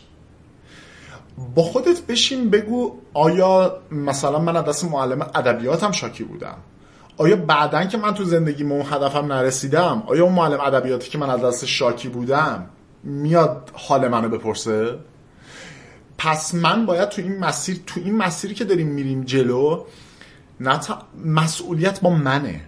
مسئولیت اینه که من بتونم فارغ از این که کی چی کار می‌کنه کی تو کارش کم می‌ذاره یا درست انجام میده من به سمت هدفم پیش برم. چون اگر نرسم دردش رو من می‌کشم. نه اون آدم هایی که من متهم کردم بابت نرسیدن به هدفم. منم که دارم نمی‌رسم منم که دارم اشتباه می‌کنم و دردش رو من می‌کشم. هزینهش عملا توی میدی تو آره هزینهش من میدم. و اون لحظه هیچ کدوم هم آدمایی که خب ممکنه بتونی بگی یا خیلی ترحمم بگیری یا؟ ترحمه که نهایتا تو به هدف نمی‌رسه آره ولی چه اتفاق میفته هیچ.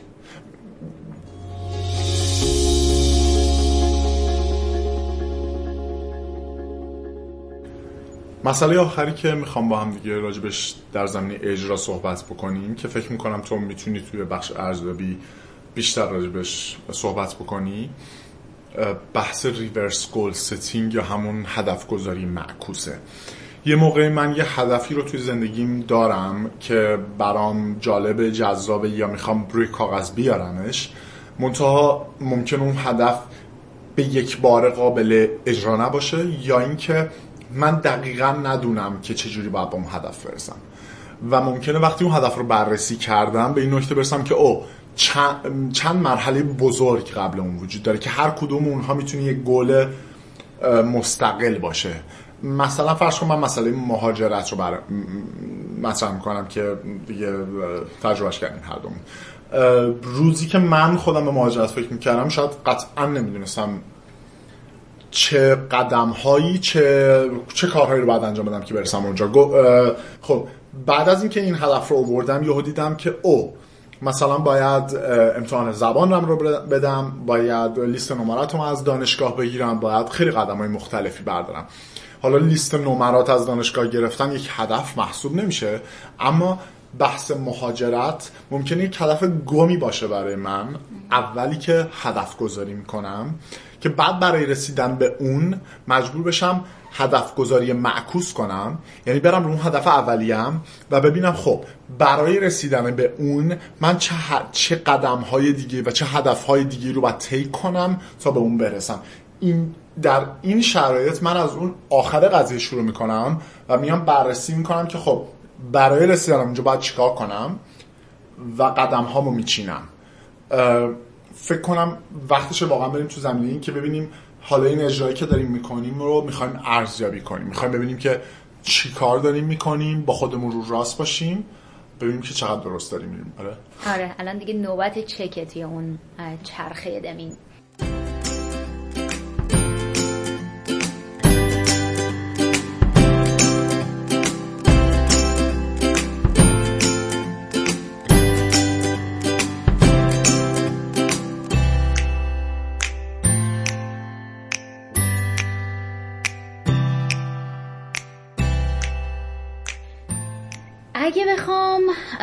درباره چک بگم. من خودم اینجوری همیشه تصورش می‌کنم. یعنی میگم که اگر فکر کنم رسیدم به یه هدف مثل این میمونه که من امروز الان اومدم سوار ماشین شدم. می‌خوام الان از اصفهان برم بندر عباس.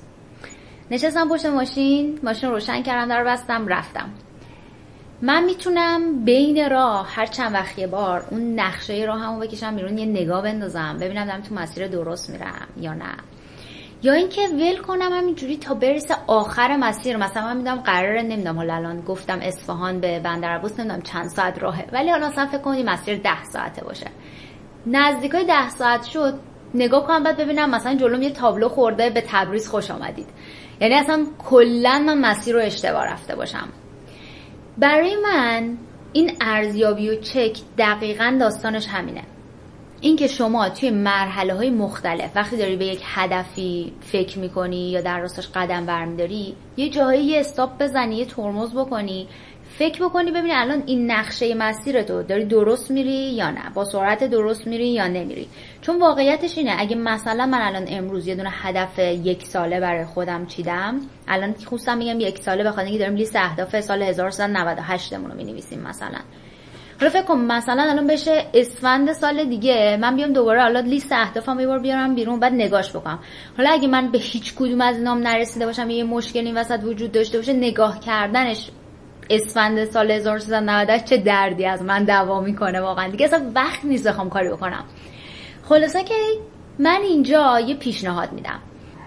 پیشنهاد من اینه که وقتی که اومدین بر اساس همون مدل هدف گذاری اسمارت زمان مشخص کردیم برای رسیدن به هر هدفتون هر زمانی که هستش اگه مثلا یک ماه به چهار قسمت تقسیمش بکنین بشه چهار هفته که هر کدوش یعنی 25 درصد مسیرتون باشه.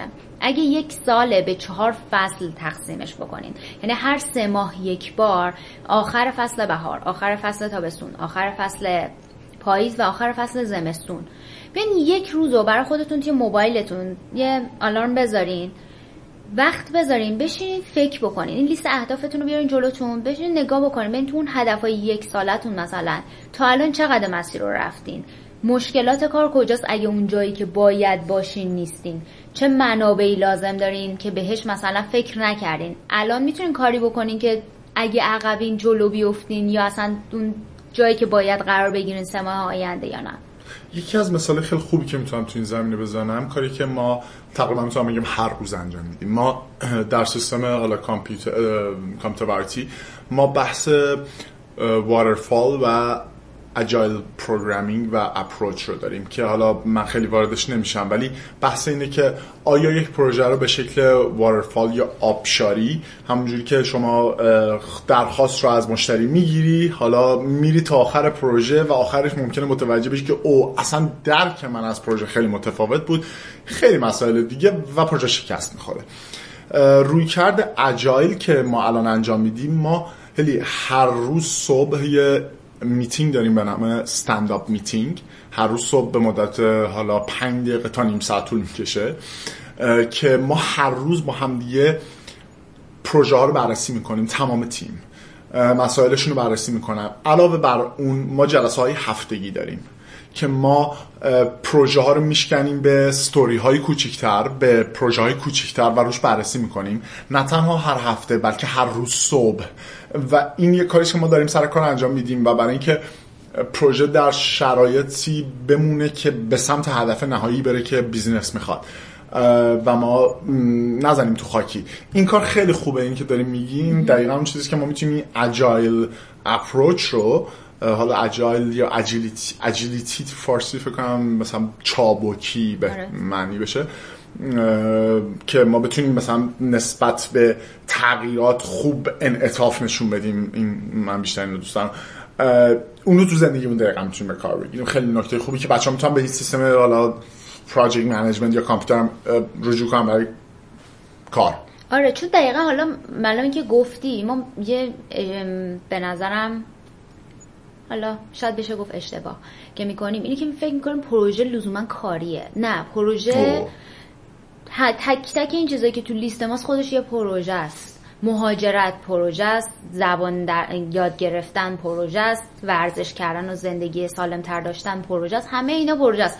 پس همون چیزی که ممکنه در اصول پراجکت منیجمنت مثلا داری تو کار به کارش می‌بری می‌تونه کاملا تو زندگی روزمره یه جور دیگه استفاده بشه ما فکر کنم زندگی روزمره زندگی ما خیلی مهمتر از اون شرط کاری که توش کار می‌کنیم دیگه درسته؟ پس باید بیشتر روش انرژی بزنیم فکر کنم. دقیقا. حالا یه پیشنهاد دیگه هم می‌تونم بدم. اینکه برای اینکه محاسباتمون آسون تر باشه وقتی که می‌خوایم خودمون رو ارزیابی بکنیم همونطور که گفتم زمانا رو به چهار قسمت تقسیم بکنیم که بعدا بگیم مثلا 25 درصد هدفم رسیدم 50 درصد رو رسیدم 75 درصد و 100 درصد.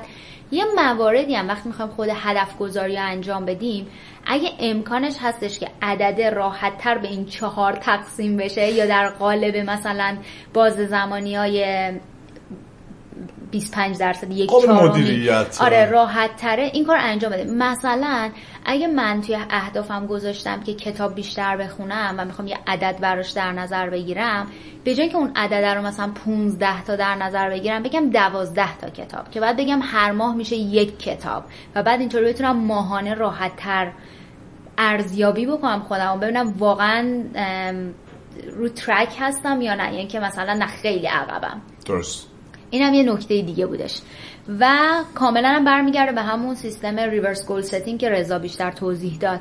وقتی که شما اومدین هدف گذاری معکوس کردین و از اون هدف کلی شکستین دونه دونه اومدین پایین تا فهمیدین قدم اول و دوم و سوم و چهارمتون چیه اینم دقیقا می‌تونین ارزیابی رو به همین صورت انجام بدین و برگردین ببینین که الان اون جایی که باید باشین هستین یا نه از نظر زمان از نظر منابع و سرعت حرکتتون.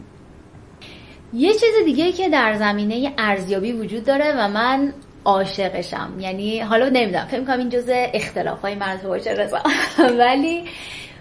من شدیدا رو سیستم پاداش میرم جلو. میخنده رضا الان. من کاملا سیستمم پاداش دهیه اعتقاد دارم که پاداش برای ما حکم مثل مثلا سوخت ماشین که بنزین می‌زنی که بتونی بری جلو پاداش هم برای ما همین شکلیه. من وقتی که میام برای خودم باز زمانی مشخص قرار میدم که باید مثلا در تا آخر بهار به 25 درصد این هدفم رسیده باشم اون نقطه برای خودم یک پاداش در نظر می‌گیرم.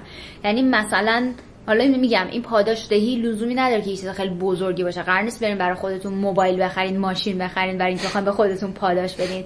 این پاداش می‌تونه به سادگی این باشه که شما خودتون رو دعوت بکنین به کافه مورد علاقتون نوشیدنی مورد علاقتون رو بگیرین. ولی به خودتون بگین که این جایزه اینه که به 25 درصد فلان هدفم رسیدم.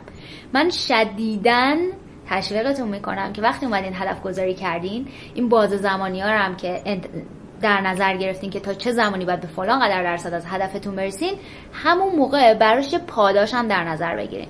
همینطور که نگاه بکنین که مثلا میگه یه چهار قدم دیگه بردارم به اون جایزه بعدی می‌رسم بهتون حسابی انگیزه میده که بخواین ادامه بدین. حالا تو این زمینه خیلی موافقم باهات اجازه نه خیلی هم موافقم هم مخالفم.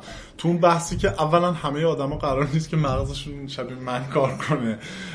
ولی کلا اینکه مغز انسان برای اینکه یک حبیت یا عادتی رو پرورش بده بدونه که یک پاداشی در انتظارشه قطعا یک اتفاق خوبی است. این رو من قبول دارم و با تو توی تیمم. ولی جایی که ما با هم دیگه خورده اینجا اختلاف داریم اون جایی که من همه چیز رو سزاوار پاداش نمی‌دونم و اینکه احسا... و اینکه من یه خورده استریکتر و سختتر تو خیلی سختگیری. آره. ولی خب همه هم قرار نیست شکلی باشن. سختگیر نباشین مثل رضا نباشین. ولی نکته که هستش اینه که یه نکته هم می‌خوام اعتراف کنم. یعنی حالا اینجا جالب بگم. تو همین زمینه ارزیابی که داری میگی ببین من خودم اصلا کار کردن با من کار راحتی نیست. تو می‌دونی که من گوش حرف گوش نکن ترین و لاک پشت ترین آدم جهانم. ولی افتخار نمی کنم به این. ولی داستان اینه که دارم یاد می‌گیرم که بهتر باشم. یکی از کارهایی که من با هم دیگه شروع کردیم کار کردن شاید برای اولین بار در زندگیمی که دارم یاد می‌گیرم که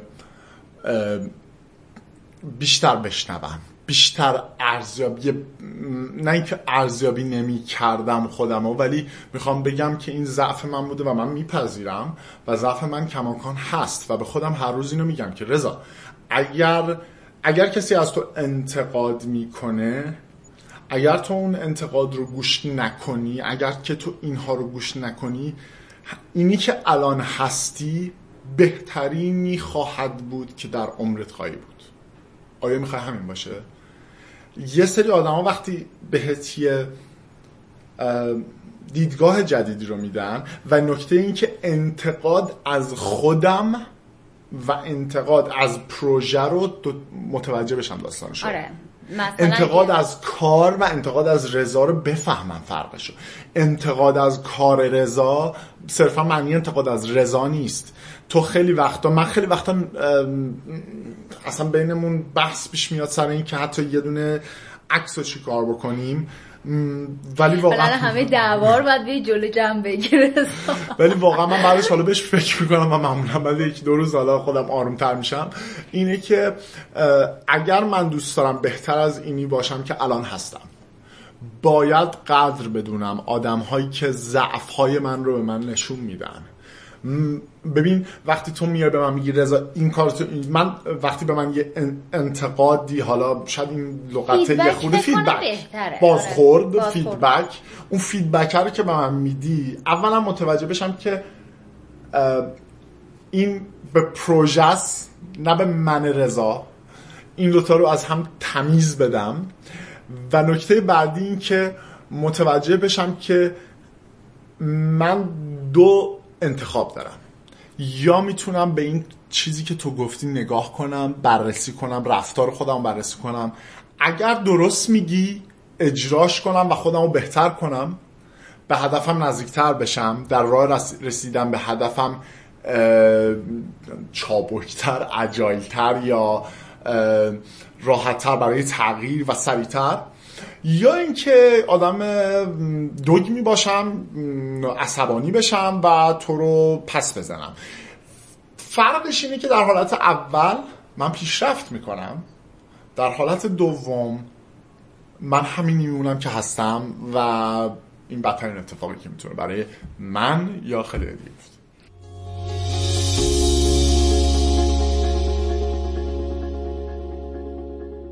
خب حالا یه چیزی. درباره پاداش دادن گفتم درباره ارزیابی کردن مقطعی هم گفتم. یه چیزی که می‌خوام اینجا بهش اشاره بکنم. این تو پس زمینه اینجا همش تمام صدای خیابان های شیکاگو رو شما داریم میشنوین. یک موتور سواری الان داری من نمی‌دونم چه نمیره این. فکرم دور دور خونه ما دور می‌زنه. یه مسئله که می‌خوام اشاره بکنم بهش اینه که یعنی یه اشتباه به نظرم بزرگ که بی نهایت می‌تونه باعث سرخوردگی ما بشه اینه که با وجود اینکه من توی اون مدل smart goal setting بهتون گفتم که هدف باید specific باشه یعنی باید یک هدف کاملا مشخص داشته باشین که بدونین اون نقطه A که الان هستین چیه B چیه و دقیقا بتونین بفهمین که کی رسیدین به B اون نقطه مقصد کجاست. اما اما اما.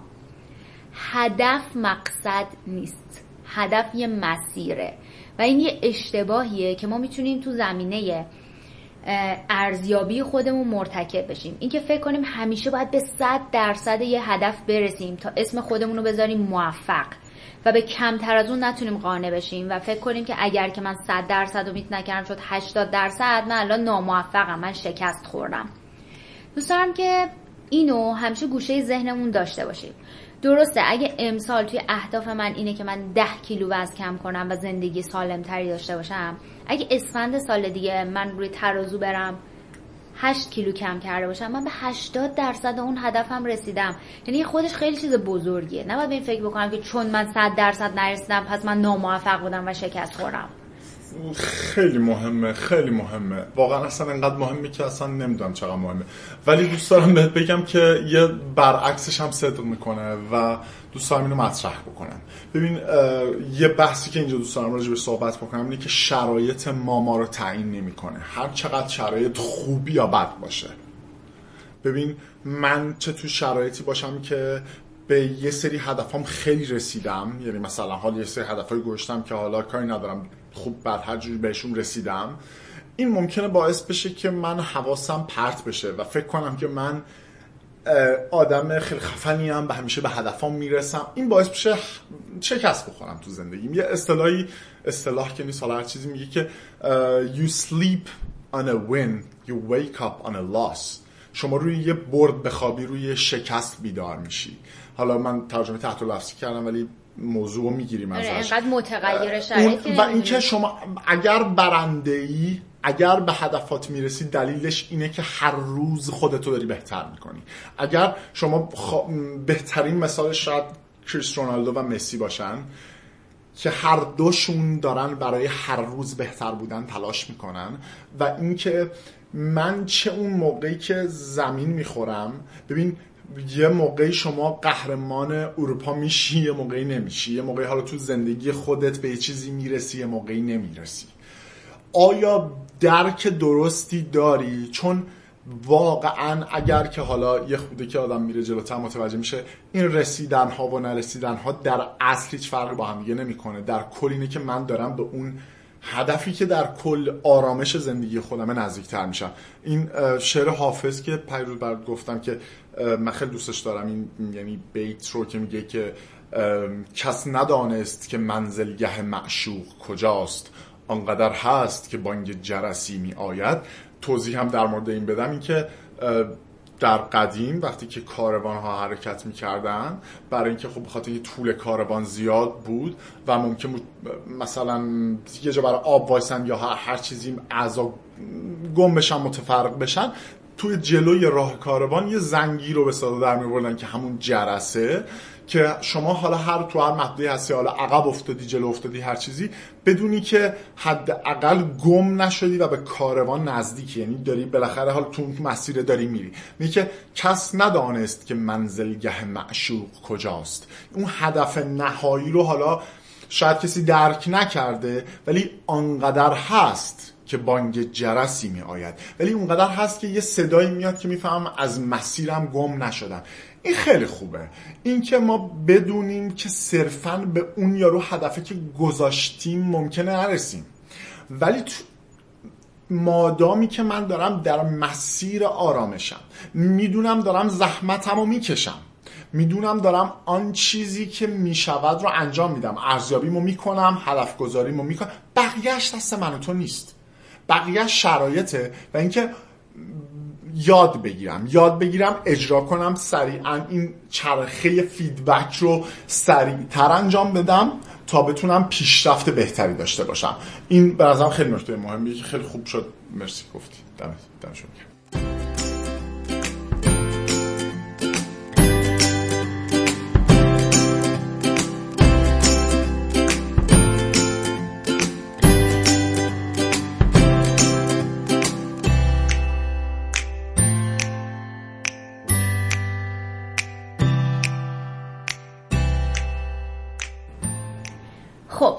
اینجا تو اون چرخه دمینگ از پلان گفتیم از دو گفتیم از چکم گفتیم حالا نوبت اجاسته نکته مهمی که وجود داره اینه که ارزیابی بدون اینکه بخواد به یک عملی منتهی بشه هیچ فایده ای نداره. یعنی که من رو کاغذم بیارم که من به 25 درصد هدفم هنوز نرسیدم.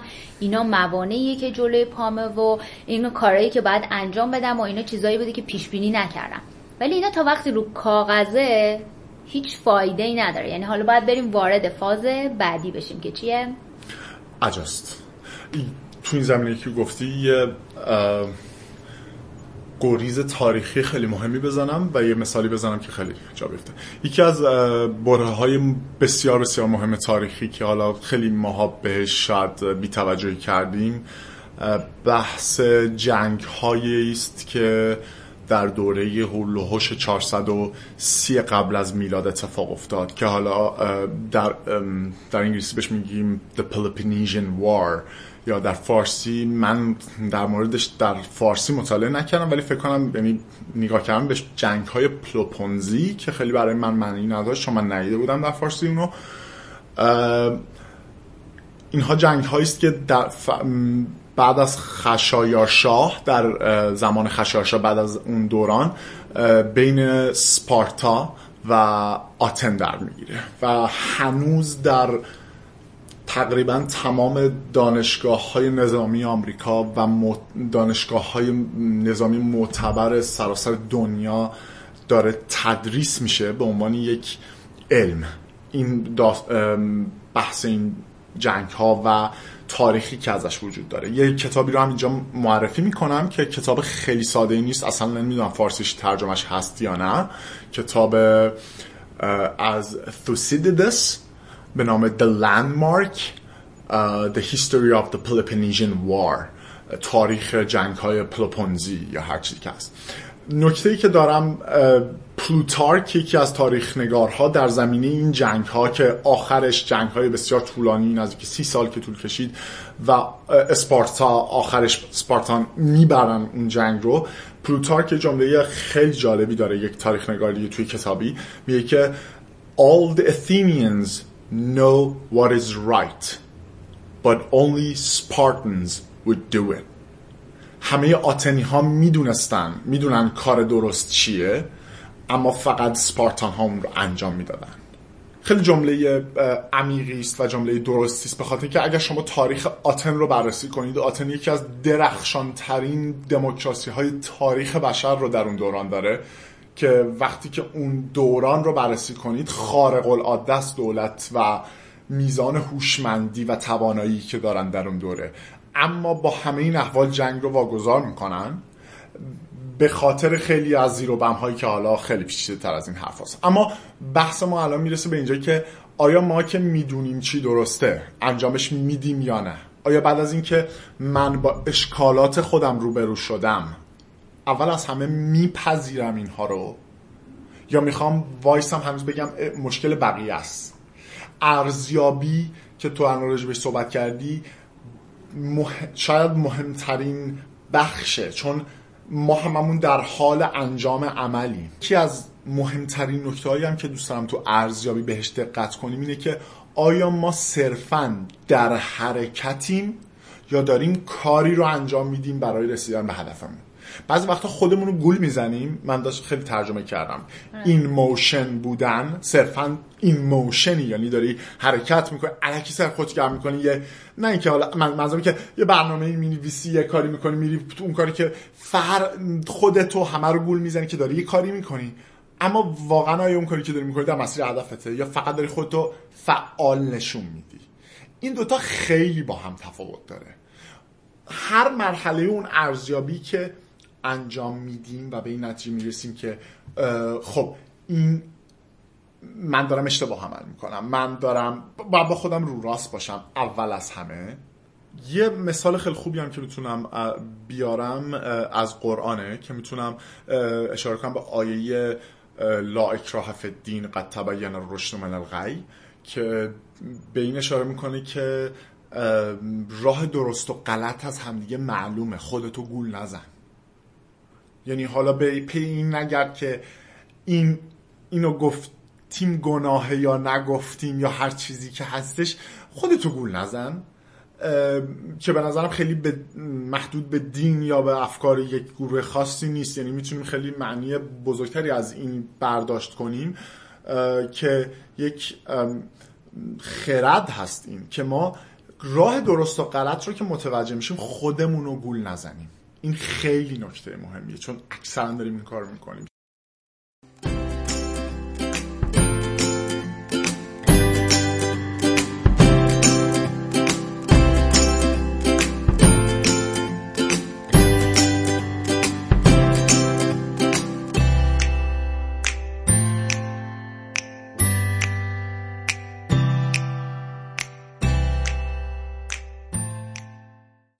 اینجا دیگه درباره پلن گفتیم دو گفتیم چک گفتیم اجاس هم گفتیم. یه سری چیزا هستن که فکر کردیم که باید خارج از این چرخه و سیکل دمینگ بخوایم دربارهشون صحبت بکنیم. یه چیزایی هم بودن که نمی‌شد بیخیالشون بشیم و نگیم. مثلا چه رضا؟ شکست. موضوع مورد علاقه من که همینجا ازت خواهش می‌کنم. حتما یه اپیزود ویژه یکی دو تا اپیزود راجبش داشته باشیم چون خیلی راجبش میشه حرف زد. یکی از مهمترین نکات شناخت شکست و یاد گرفتن شکست خوردم من خودم یه تجربه خیلی دوستم به اشتراک بذارم. هی می‌خوام بگم شیر کنم به اشتراک بذارم که در مورد خودم تجربه شخصیه. من چون تو زمینه آیتی و شبکه امنیت شبکه و اینها کار می‌کنم خب خیلی امتحان های سریفیکیشن های رو شرکت کردم از مایکروسافت از MCSE از CCNA CCMP CCIE خیلی ها رو گذروندم و برام خیلی قرآمیز شده بود کم کم که من هیچ امتحانی رو fail نکرده بودم. هیچ امتحانی رو نیفتاده بودم. امتحان IT رو من نشسته بودم پاش که تا حالا نیفتم. چند وقت پیش من امتحان گوگل رو شرکت کردم. امتحان معماری محاسبات ابری گوگل رو که خب امتحان پیچیده و سختی بود و اصلا خب شرطش متفاوت بود. رفتم سر اون امتحان و اینکه fail شدم. با اینکه من همون یه ماه قبلش از آمازون قبول شده بودم همون معماری محاسبات ابری رو و حالا برای گوگل fail کردم. اون اولش خیلی یهو خورد تو صورتم. یعنی اون لحظه که اون کلیک آخر کردم. بعد گوگل هم خیلی متفاوت بود با بقیه. یه جوری دیگه اصلا بهت بیرون یه اصلا هیچی رو بهت نمیگه. اصلا گوگل خیلی عجیب تر از همه امتحانه بود که من تا داده بودم. خیلی خوب بود. خیلی تجربه ارزشمندی بود. به خاطر اینکه تجربه قریب و سختی بود. و کنار اومدم با این داستان که من اومدم اینجا این امتحان رو دادم و منی که نزدیک شاید 15 16 تا امتحان قبل از اینو شاید بیشترش رو امتحان بینالمللی پاس کرده بودم. و بدون هیچ مشکلی من آخرین امتحانی که قبلش پاس کرده بودم شاید خیلی سختتر از این به نظر میاد اما شناخت شکست و روبرو شدن باهاش یکی از ارزشمندترین چیزایی بود که یاد گرفتم.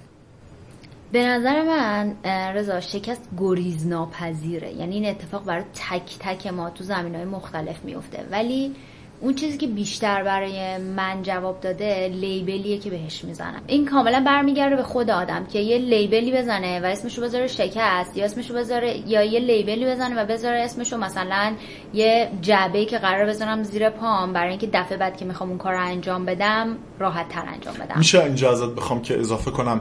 لیبل آدم شکست خورده همونقدر بده که لیبل آدم پیروز و آدم برنده رو آدم به خودش بزنه. آره هر دوتاش خیلی خطرناکه. خلاصه لیبل نزنید آقا لیبل نزنید. کار خوبی نیست. یه مورد دیگه ای که می‌خواستیم دربارش باهاتون صحبت بکنیم که نمی‌شد دربارش نگفت آدمای دور برتونن. من یکم پیش بهتون گفتم که شما برایند پنج تا آدمی هستین که بیشتر از همه باشون وقت میگذرونید. تو زمینه هدف گذاری هم این مسئله خیلی مهمه. یعنی که شما با یه آدمایی رفت آمد بکنید معاشرت کنید و زمان بگذرونید که مثل شما هدفمند باشن باعث میشه که شما هدفمند بشین و تو مسیر قرار بگیرین. یه دونه جمله بودش امروز گفتی برعکسش بود درباره لوزرا بود. چی بود؟ آره جمله این بود که if you hang out with nine losers soon you're gonna be the tenth. اگر با نه تا آدم داغون معاشرت کنی به زودی تو دهمیشون خواهی بود.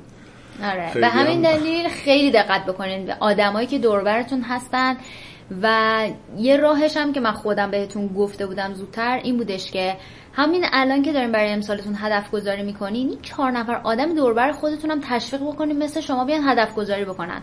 گاهی وقتا ممکن یک سری هدف های مشترک هم این وسط وجود داشته باشه و شما بتونین به همدیگه انگیزه بدین برای اینکه توی اون مسیر رسیدن به اون هدف ها قرار بگیرین هر جایی یک کدومتون کم آوردین اون یکی رو تشویق بکنین. خب حالا که داریم درباره این موضوع صحبت می‌کنیم دلم می‌خواد که یه تماس کوتاهی داشته باشیم با صدای مهمان دوممون. که آقای ایمان ابرشمچی هستن تایم کوچ و من افتخار همکاری با ایشون رو تو اپیزود ششم که درباره مدیریت ذهن و زمان بود هم داشتم. بریم که باشون تماس بگیریم.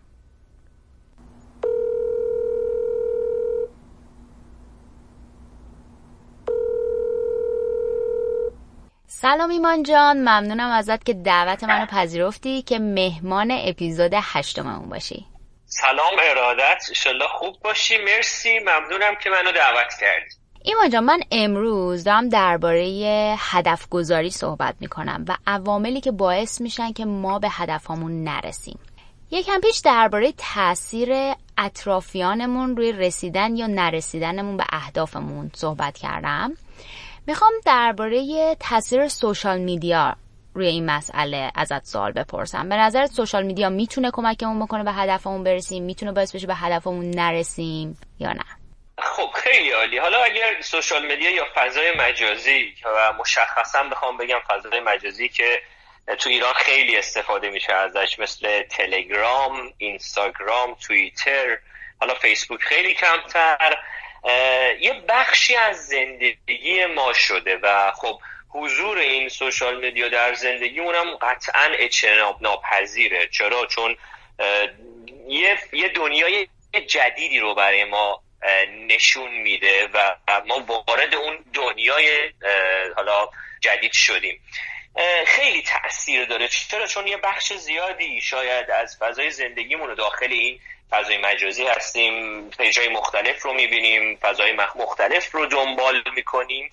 من همیشه حالا توی حوزه time coach و توی فضایی که آموزش میدم و کار می‌کنم همیشه این دغدغه این فضای مجازی رو دارم. چرا؟ چون این خودش داره زمانهای خالی ما رو پر می‌کنه توی time management توی time coach چرا؟ چون خب خواب که خب هممون میخوابیم کارم که هممون تقریبا کار می‌کنیم اما اون فضاهای خالی رو ما نمی‌دونیم چی کار می‌کنیم. بعضی وقتا آگاهانه یا بعضی وقتا از روی عادت میریم توی فضای مجازی و این فضا رو داریم پر می‌کنیم. حالا برای اینکه بتونیم یه یه فضای مجازی پرباری داشته باشیم تو فضای توی زندگیمون و بالاخره یه, یه سری چیزهایی رو که برای آینده ما توی زندگیمون برای رسیدن ما به اهدافمون هیچ کمکی که نمی‌کنه هیچ. داره یه جورایی انرژی ما رو هم می‌گیره داره زمان ما رو می‌خوره.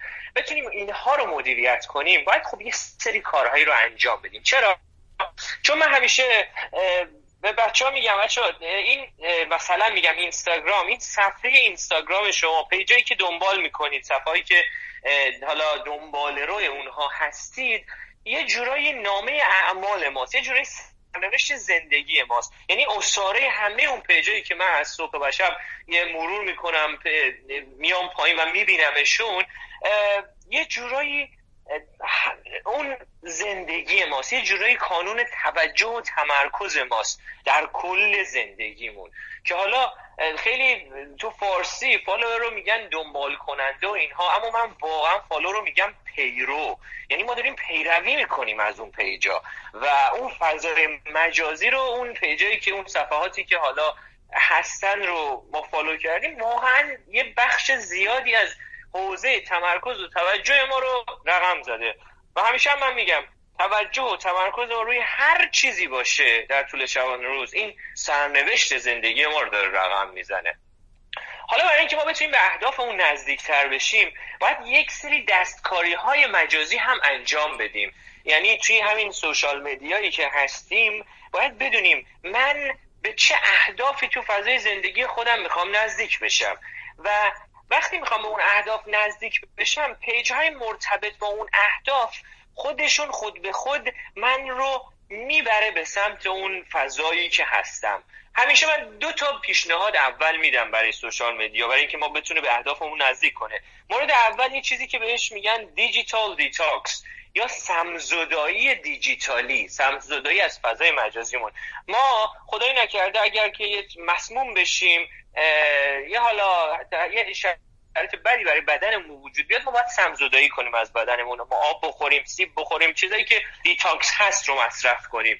برای فضای مجازی اونم همین اتفاق افتاده. چرا؟ چون فکرمون بعضی وقتا مسموم میشه و این مسمومیت فکری رو ما چجوری می‌تونیم برطرف کنیم؟ حالا با کارهای مختلف کتاب خوندن آموزش دیدن پادکست گوش دادن و حالا چیزهای مختلف همه همه مرتبط همه که همه چیزایی که به detox ما به سمزدایی ما کمک می‌کنه. حالا یکی از اون حوزه هم همین digital detox. چرا؟ چون یه دنیای جدیده و تو این دنیای جدید یه عالمه page های غیر مرتبط یه عالم صفحاتی که اصلا کمک نمی‌کنه به چشمانداز آینده من به مأموریت زندگی من.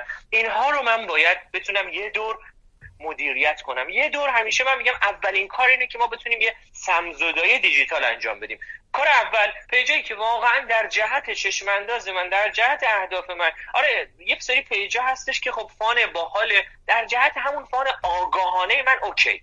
اما یه سری دیگه واقعا دیگه هیچ هیچ آورده ای برای زندگی من نداره. اول اینا رو detox کنیم. اول اینا رو سمزدایی کنیم.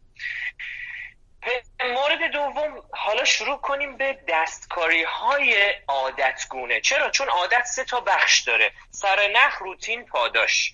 ما باید بتونیم سرنخ های مرتبط رو پیدا کنیم و هر چقدر در معرض اون سرنخ های مرتبط بیشتر باشیم خب این این رفتار ما رو بیشتر به سمت یه عادت پیش می‌بره و ما می‌تونیم مثلا یه سری رفتارهای سالم رفتارهای موثر رو کم کم برای خودمون عادت کنیم. برای همین من توصیم اینه که مورد اول یه دور سمزدایی بکنیم از حوزه مجازیمون مورد دوم اهدافمون رو بشناسیم و page های مرتبط به اون اهداف رو برای خودمون ایجاد کنیم برای خودمون follow کنیم بریم ببینیم. تجربه شخصی خودم بهت بگم من حدود مثلا بچگی ها شنا زیاد می‌کردم و عضو تیم استان بودم و اینها و بعد دیگه گذاشتمش کنار.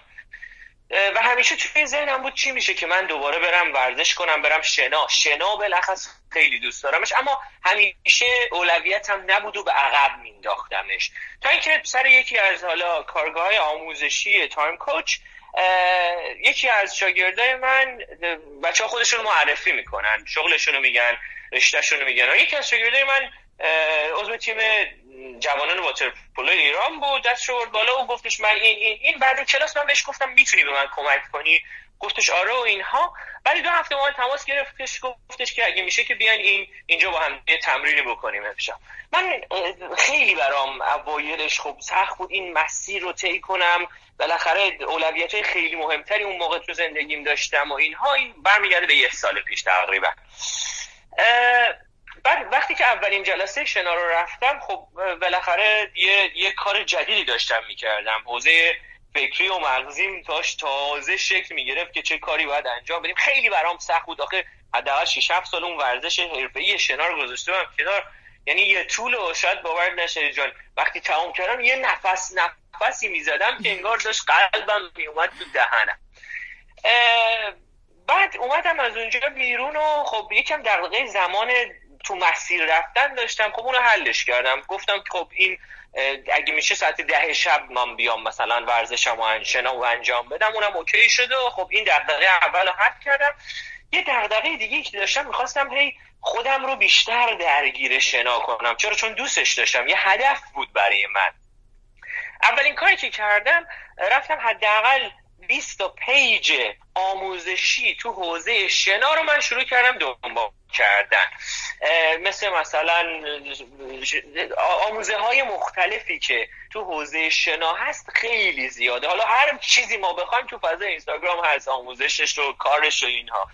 اونا رو شروع کردم دنبال کردن. یعنی از پیج اینستاگرام من همین الان هم حتی اگه بخوای ببینی تقریبا 20 درصدش به جای مربوط به شناس. چرا؟ چون دوستش دارم چرا؟ چون به سلامت بدن من به سیستم تنفسی من به سیستم قلبی من خیلی همه اینها با هم داره کمک می‌کنه این قضیه. و شروع کردم به دنبال کردن. خیلی جذاب بود. مثلا یه مدتی مثلا ده روز من کلاس شنا نمی‌تونستم برم به دلیل اینکه مثلا شهرهای دیگه یا خارج از کشور کارگاه آموزشی داشتم وقتی برمیگشتم سر کلاس معلمم مربیم به هم میگفتش که ایمان تو الان یه ده روزه نیومدی. اما چی شده که شنات بهتر شده؟ خب خیلی جالبه. اوایل خودم خیلی شاید آگاه نبودم به این قضیه. اما متوجه شدم که نه من دارم خود به خود فضای فکری خودم رو آماده می‌کنم برای این شنا کردن. چرا؟ چون اتفاقات در دنیا دو بار خلق میشه دو بار رخ میده. اول توی ذهنمون و بعد در عمل و بعد در محیط پیرانون پیرامونمون. و این حوزه دیجیتال خیلی کمک می‌کنه به شکل گرفتن اون اهدافمون توی سیستم ذهنیمون توی سیستم مغزی ما. و این کار رو من انجام دادم. خیلی کمک کرد و تقریبا یه عادت شده که الان اگر نرم شنا کردن انگار یه چیزی کمه. دیگه عادت شده برای من این اتفاق. و این موضوع دیجیتال خیلی تونست تو این قضیه مخصوصا به من کمک کنه. و یه نکته خوبی هم که اینجا می‌خوام اضافه بکنم اینه که یه نصف بیشتر زحمت هم خود مثلا این سوشال میدیا بر ما می‌کشه. یعنی اینکه کافیه که مثلا چند تا دونه صفحه مرتبط رو ما فالو بکنیم و نشون بدیم که علاقه داریم به اون تاپیک خودش عملا متوجه میشه که ما علاقمون الان مثلا به موضوع مدیریت زمانه یا موضوع توسعه فردیه یا به قول تو شناه یا هر چیزی و بعد شروع می‌کنه پستای مرتبط رو به ما نشون میده. یعنی تا یه جایش یکی دو قدم اول خودمون میریم بقیهش هم زحمتش خودشون می‌کشن. انقدر کار سختی نیستش که بخوام این سمزودایی رو انجام بدیم و یک سری صفای جدید رو اضافه بکنیم در ادامه. دقیقا همینطور. اما اون سمزدایی خیلی زمان ما رو می‌تونه نجات بده راستش رو بخواید چرا؟ چون یه جورایی در طول شبانه روز ما درگیر اینیم که نمی‌دونیم راستش رو بخوای. نمی‌دونیم. اون زمانهای خالی اون زمانهایی که کار خاصی نداریم رو داریم چیکار می‌کنیم؟ وقتی نمی‌دونیم داریم چیکار می‌کنیم خب میریم توی فضای مجازی میشینیم جلوی تلویزیون کانال رو بالا و پایین کردن میشینیم. یعنی یک کاری یک کار مؤثر نمی کنیم و همه اینها همه اینها رو بخوام توی یه لغت من بگم اسمش هست آگاهی یا اورنس هلی جان یک دغدغه‌ای که ما داریم اگر که من کارهایی که انجام میدم تو حوزه بالاخص social media و فضای مجازی آگاهی لازم رو از انجام دادن اون کارها داشته باشم عالیه. یعنی من اصلا نمیگم من هیچ هیچ page fun ی رو من دنبال نکنم. خود من دو سه تا page خیلی باحال و fun دارم اصلا دارم که دنبالشون می‌کنم و خودم follower شون هستم. اما این آگاهی من از انجام دادن و دنبال کردن اون page ها از همه چیز مهمتره. یعنی اون awareness یه کلید طلایی هست توی دنبال کردن من از page ها یعنی من اگه page رو دنبال می‌کنم که fun ه می‌دونم این داره به مدت ده دقیقه یک ربع در روز اون چرخ نیاز به تفریح منو داره به قولی روغن کاری می‌کنه یه جورایی. اما آگاه هم بهش. درسته. خب پس با این اصاف نباید نقش سوشال میدیا رو در رسیدن به هدفمون و نرسیدن به هدفمون دست کم بگیریم. دقیقا همینطور. خیلی هم عالی. ممنونم ایمان ازت برای اینکه وقتت به ما دادی و درباره این مسئله با هم صحبت کردی. سلامت باشی. ممنونم. حالا سال نو تو و کسایی کسایی که این به قولی پادکست رو هم دارن گوش میدن مبارک باشه. البته گذشته بکنم یه هفته ده روزی. اما امیدوارم که فوقالعاده براشون سال عالی سالی پر از اتفاقات خوب پر از حال خوب پر از پیشرفت براشون باشه. و این دغدغه رشد رو تو شبانه روز زندگیشون بتونن به یه عادت تبدیل کنن. این آرزوی منه برای پادکست گوش کنهای هلی. مرسی بهترین آرزو. ممنونم ایمان. سلامت باشی. مرسی.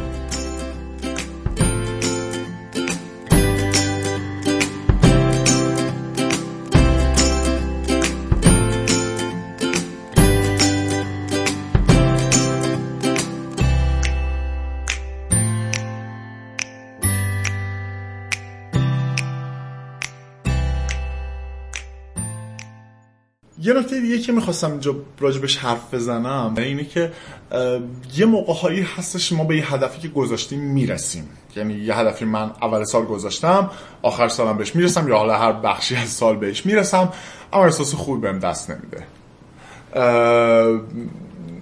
صرفا به هدف هایی که می‌ذاریم برسیم به ما احساس خوبی دست نمیده. بدونیم که زندگی یک فرایندی است که می‌تونیم کل زندگی رو هم تو این یک چرخه ببینیم که دائما باید خودمون رو ارزیابی کنیم. یعنی من به خیلی هدف ها ممکنه برسم. با خودمون درگیر نشیم که چرا من این کارا رو کردم چون سودی نداره. ارزیابی بدون عصبانیت بکنیم ببینیم چرا این هدفی که من حتی بهش رسیدم. مثلا فرض کنید که من آرزوم مثلا فرض کنید که نمیگم آرزوم بود میگم هدف گذاشتم که مهندسی اکس رو بگیرم از دانشگاه. وقتی که اون مهندسی رو می‌گیرم احساس می‌کنم که هیچ اتفاقی نیفتاد زندگیم. حالا می‌تونه دلایل مختلفی داشته باشه ولی می‌تونه بعضی از هدف هامون دلیلش این باشه که یا درست متوجهش نشدم یا اینکه این من نیست. یا اینکه ارزش های خودمون اصلا درست درک نکردیم. یعنی مثلا اگر که تحصیلات به طور کلی ارزش نیست برای من حالا اینکه من برم لیسانس بگیرم فوق لیسانس بگیرم دکترا بگیرم قرار نیست منو خوشحال بکنه. بخاطر اینکه همسو نیست نهایتا با ارزش های من. یا شرایط زندگی من تغییر می‌کنه شرایط فکری من تغییر می‌کنه. ممکنه من در یک شرایطی از زندگی که هدف گذاری رو می‌کنم درکی از زندگی داشته باشم که تا زمانی که به اون هدف می‌رسم یا شرایط یا درک من تغییر بکنه و متوجه بشم که او این اون هدفی نبود که من رو خوشحال می‌کنه رضایتمند می‌کنه از زندگی که دارم. اون جاهایی که به این شرایط می‌رسیم مهم اینه که عصبانی نشیم. به جای عصبانی شدن نگاه بکنیم ببینیم چی شده. ریشه این داستان کجاست و چجوری می‌تونم من بهتر بشم؟ من پیشنهادی که برای همه دارم اینه که همیشه فقط به این فکر کنیم که بهترین قدم بعدی که من می‌تونم بردارم چیه؟ Always take the next best next step. این مهمترین کاری که من می‌تونم بکنم. در هر بدترین شرایط هم که هستم همیشه این فکر کنم بهترین قدم بعدی چیست؟ اون کار رو انجام بدم. حالا یه صحبتی هم که کردی در همه خوشحال نبودنه یعنی که خوشحالمون نکنه یه کاری اینجا دقیقا جا داره که یه اشاره ریزی بکنیم به کمال طلبی منفی. و اینکه درگیر این بشیم که همینطوری بخوام قلل موفقیت رو پشت هم بودو بودو طی بکنیم و یکی پس از دیگری در صورتی که دارن خوشحالمون نمی‌کنن. یعنی اگر که من با مدرک لیسانسم خوشحال نیستم اگه من بلد نیستم از اون مدرک لیسانسم استفاده بکنم نمی‌تونم یه کار برای خودم پیدا کنم هدف بعدی رو نذارم مدرک فوق لیسانس گرفتن. چون اونم قرار نیست منو خوشحال کنه. اگه من نمی‌تونم با مدرک فوق لیسانسم خوشحال باشم نمی‌تونم باهاش برای خودم یه کاری دست و پا کنم نرم دنبال این که بخوام دکترا بگیرم الان. و بدترم می‌کنه کارمو. آره. چون مدرکم که بار بالاتر. اصلا نکته اینه که ببین اصلا حالا تو اون مسئله که داریم میگی که الان مدرکت که بالا بالاتر که شاید کار پیدا کردن برات سختتر بشه. حالا این که بقیه شاید ما بهش توجه نمی کنیم ولی نکته بعدی هم اینه که این قله هایی که داری طی می‌کنی اسمش هم می‌ذاری قله های موفقیت. اینا رو کی اسمشو گوشه قله های موفقیت. اینا قله های موفقیت کیه؟ آیا قله موفقیتی که جامعه الان امروزه به مثلا ممکنه یا شما فکر کنید من یه پروفایل لینکدین هم خیلی بهتر از بقیه باشه یعنی من آدم موفق تریم شاید نه شاید بر زندگی تو چیز دیگه ای باشه. شاید تو در شرایطی قرار بگیری که نگهداری از پدر و مادرت ارزشمندترین کاری باشه که می‌تونی تو زندگیت انجام بدی. شاید شما تو شرایطی قرار بگیری که پارتنرت همسرت یک مریضی لاعلاجی بگیره. شما هدفهای زندگی تغییر می‌کنه. شما رضایتمندیت از زندگی تغییر می‌کنه و صرفا اون چیزی که جامعه به عنوان قله های موفقیت میپنداره و به خورد ما میده اون چیزی نیست که لزوما برای من قله موفقیته و لزوما باعث شادی من میشه آره. اگر من مادرم ازم راضی نباشه تمام جوایز نوبل دنیا رو بگیرم ذره برای من ارزش نداره چون خود شخصم شخص خودم رو دارم میگم. شاید هر کسی یه جوری باشه. من مهمترین نکته برام تو زندگی اینه که مادر و پدرم خوشحال باشن. بعد از اون میرم سراغ بقیه چیزا. پس خودمون رو بشناسیم و بدونیم که صرفا دنبال اون ارزش های جامعه دویدن ما رو به رضایتمندی از زندگیمون نمیرسونه. آره. خب ببین الان اشاره کردی چیزی که من می‌خواستم بگم. هدف نهایی اینه که یعنی یادمون باشه هدف نهایی از همه اینا برین اسمارت گول ستینگ بکنیم بعد بیایم از این PDCA ردش بکنیم و از فیلترش مطمئن بشیم همه کار همه چی درسته و هیچ جای کار نمیلنگه. همه اینا یه طرف. ولی هدف نهایی از تک تک این کارا اینه که سطح رضایتمندیمون از زندگی بخوایم ببریم بالا. برای همین تک تک هدفهایی که نوشتین توی لیستتون رو برین یه بار دیگه بررسی کنین. از تمام این مواردی که ما بهش اشاره کردیم امیدوارم یه بار از فیلتر اینا ردش بکنین و بعد نهایتا از خودتون بپرسین که آیا رسیدن به این هدف منو خوشحال می‌کنه یا نمی‌کنه.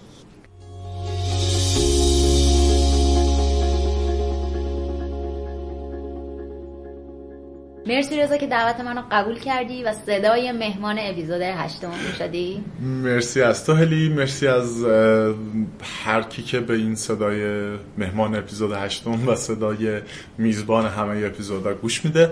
ممنونم از همتون. مرسی که تلاش می‌کنین برای اینکه به یه ورژن بهتر خودتون برسید. مرسی.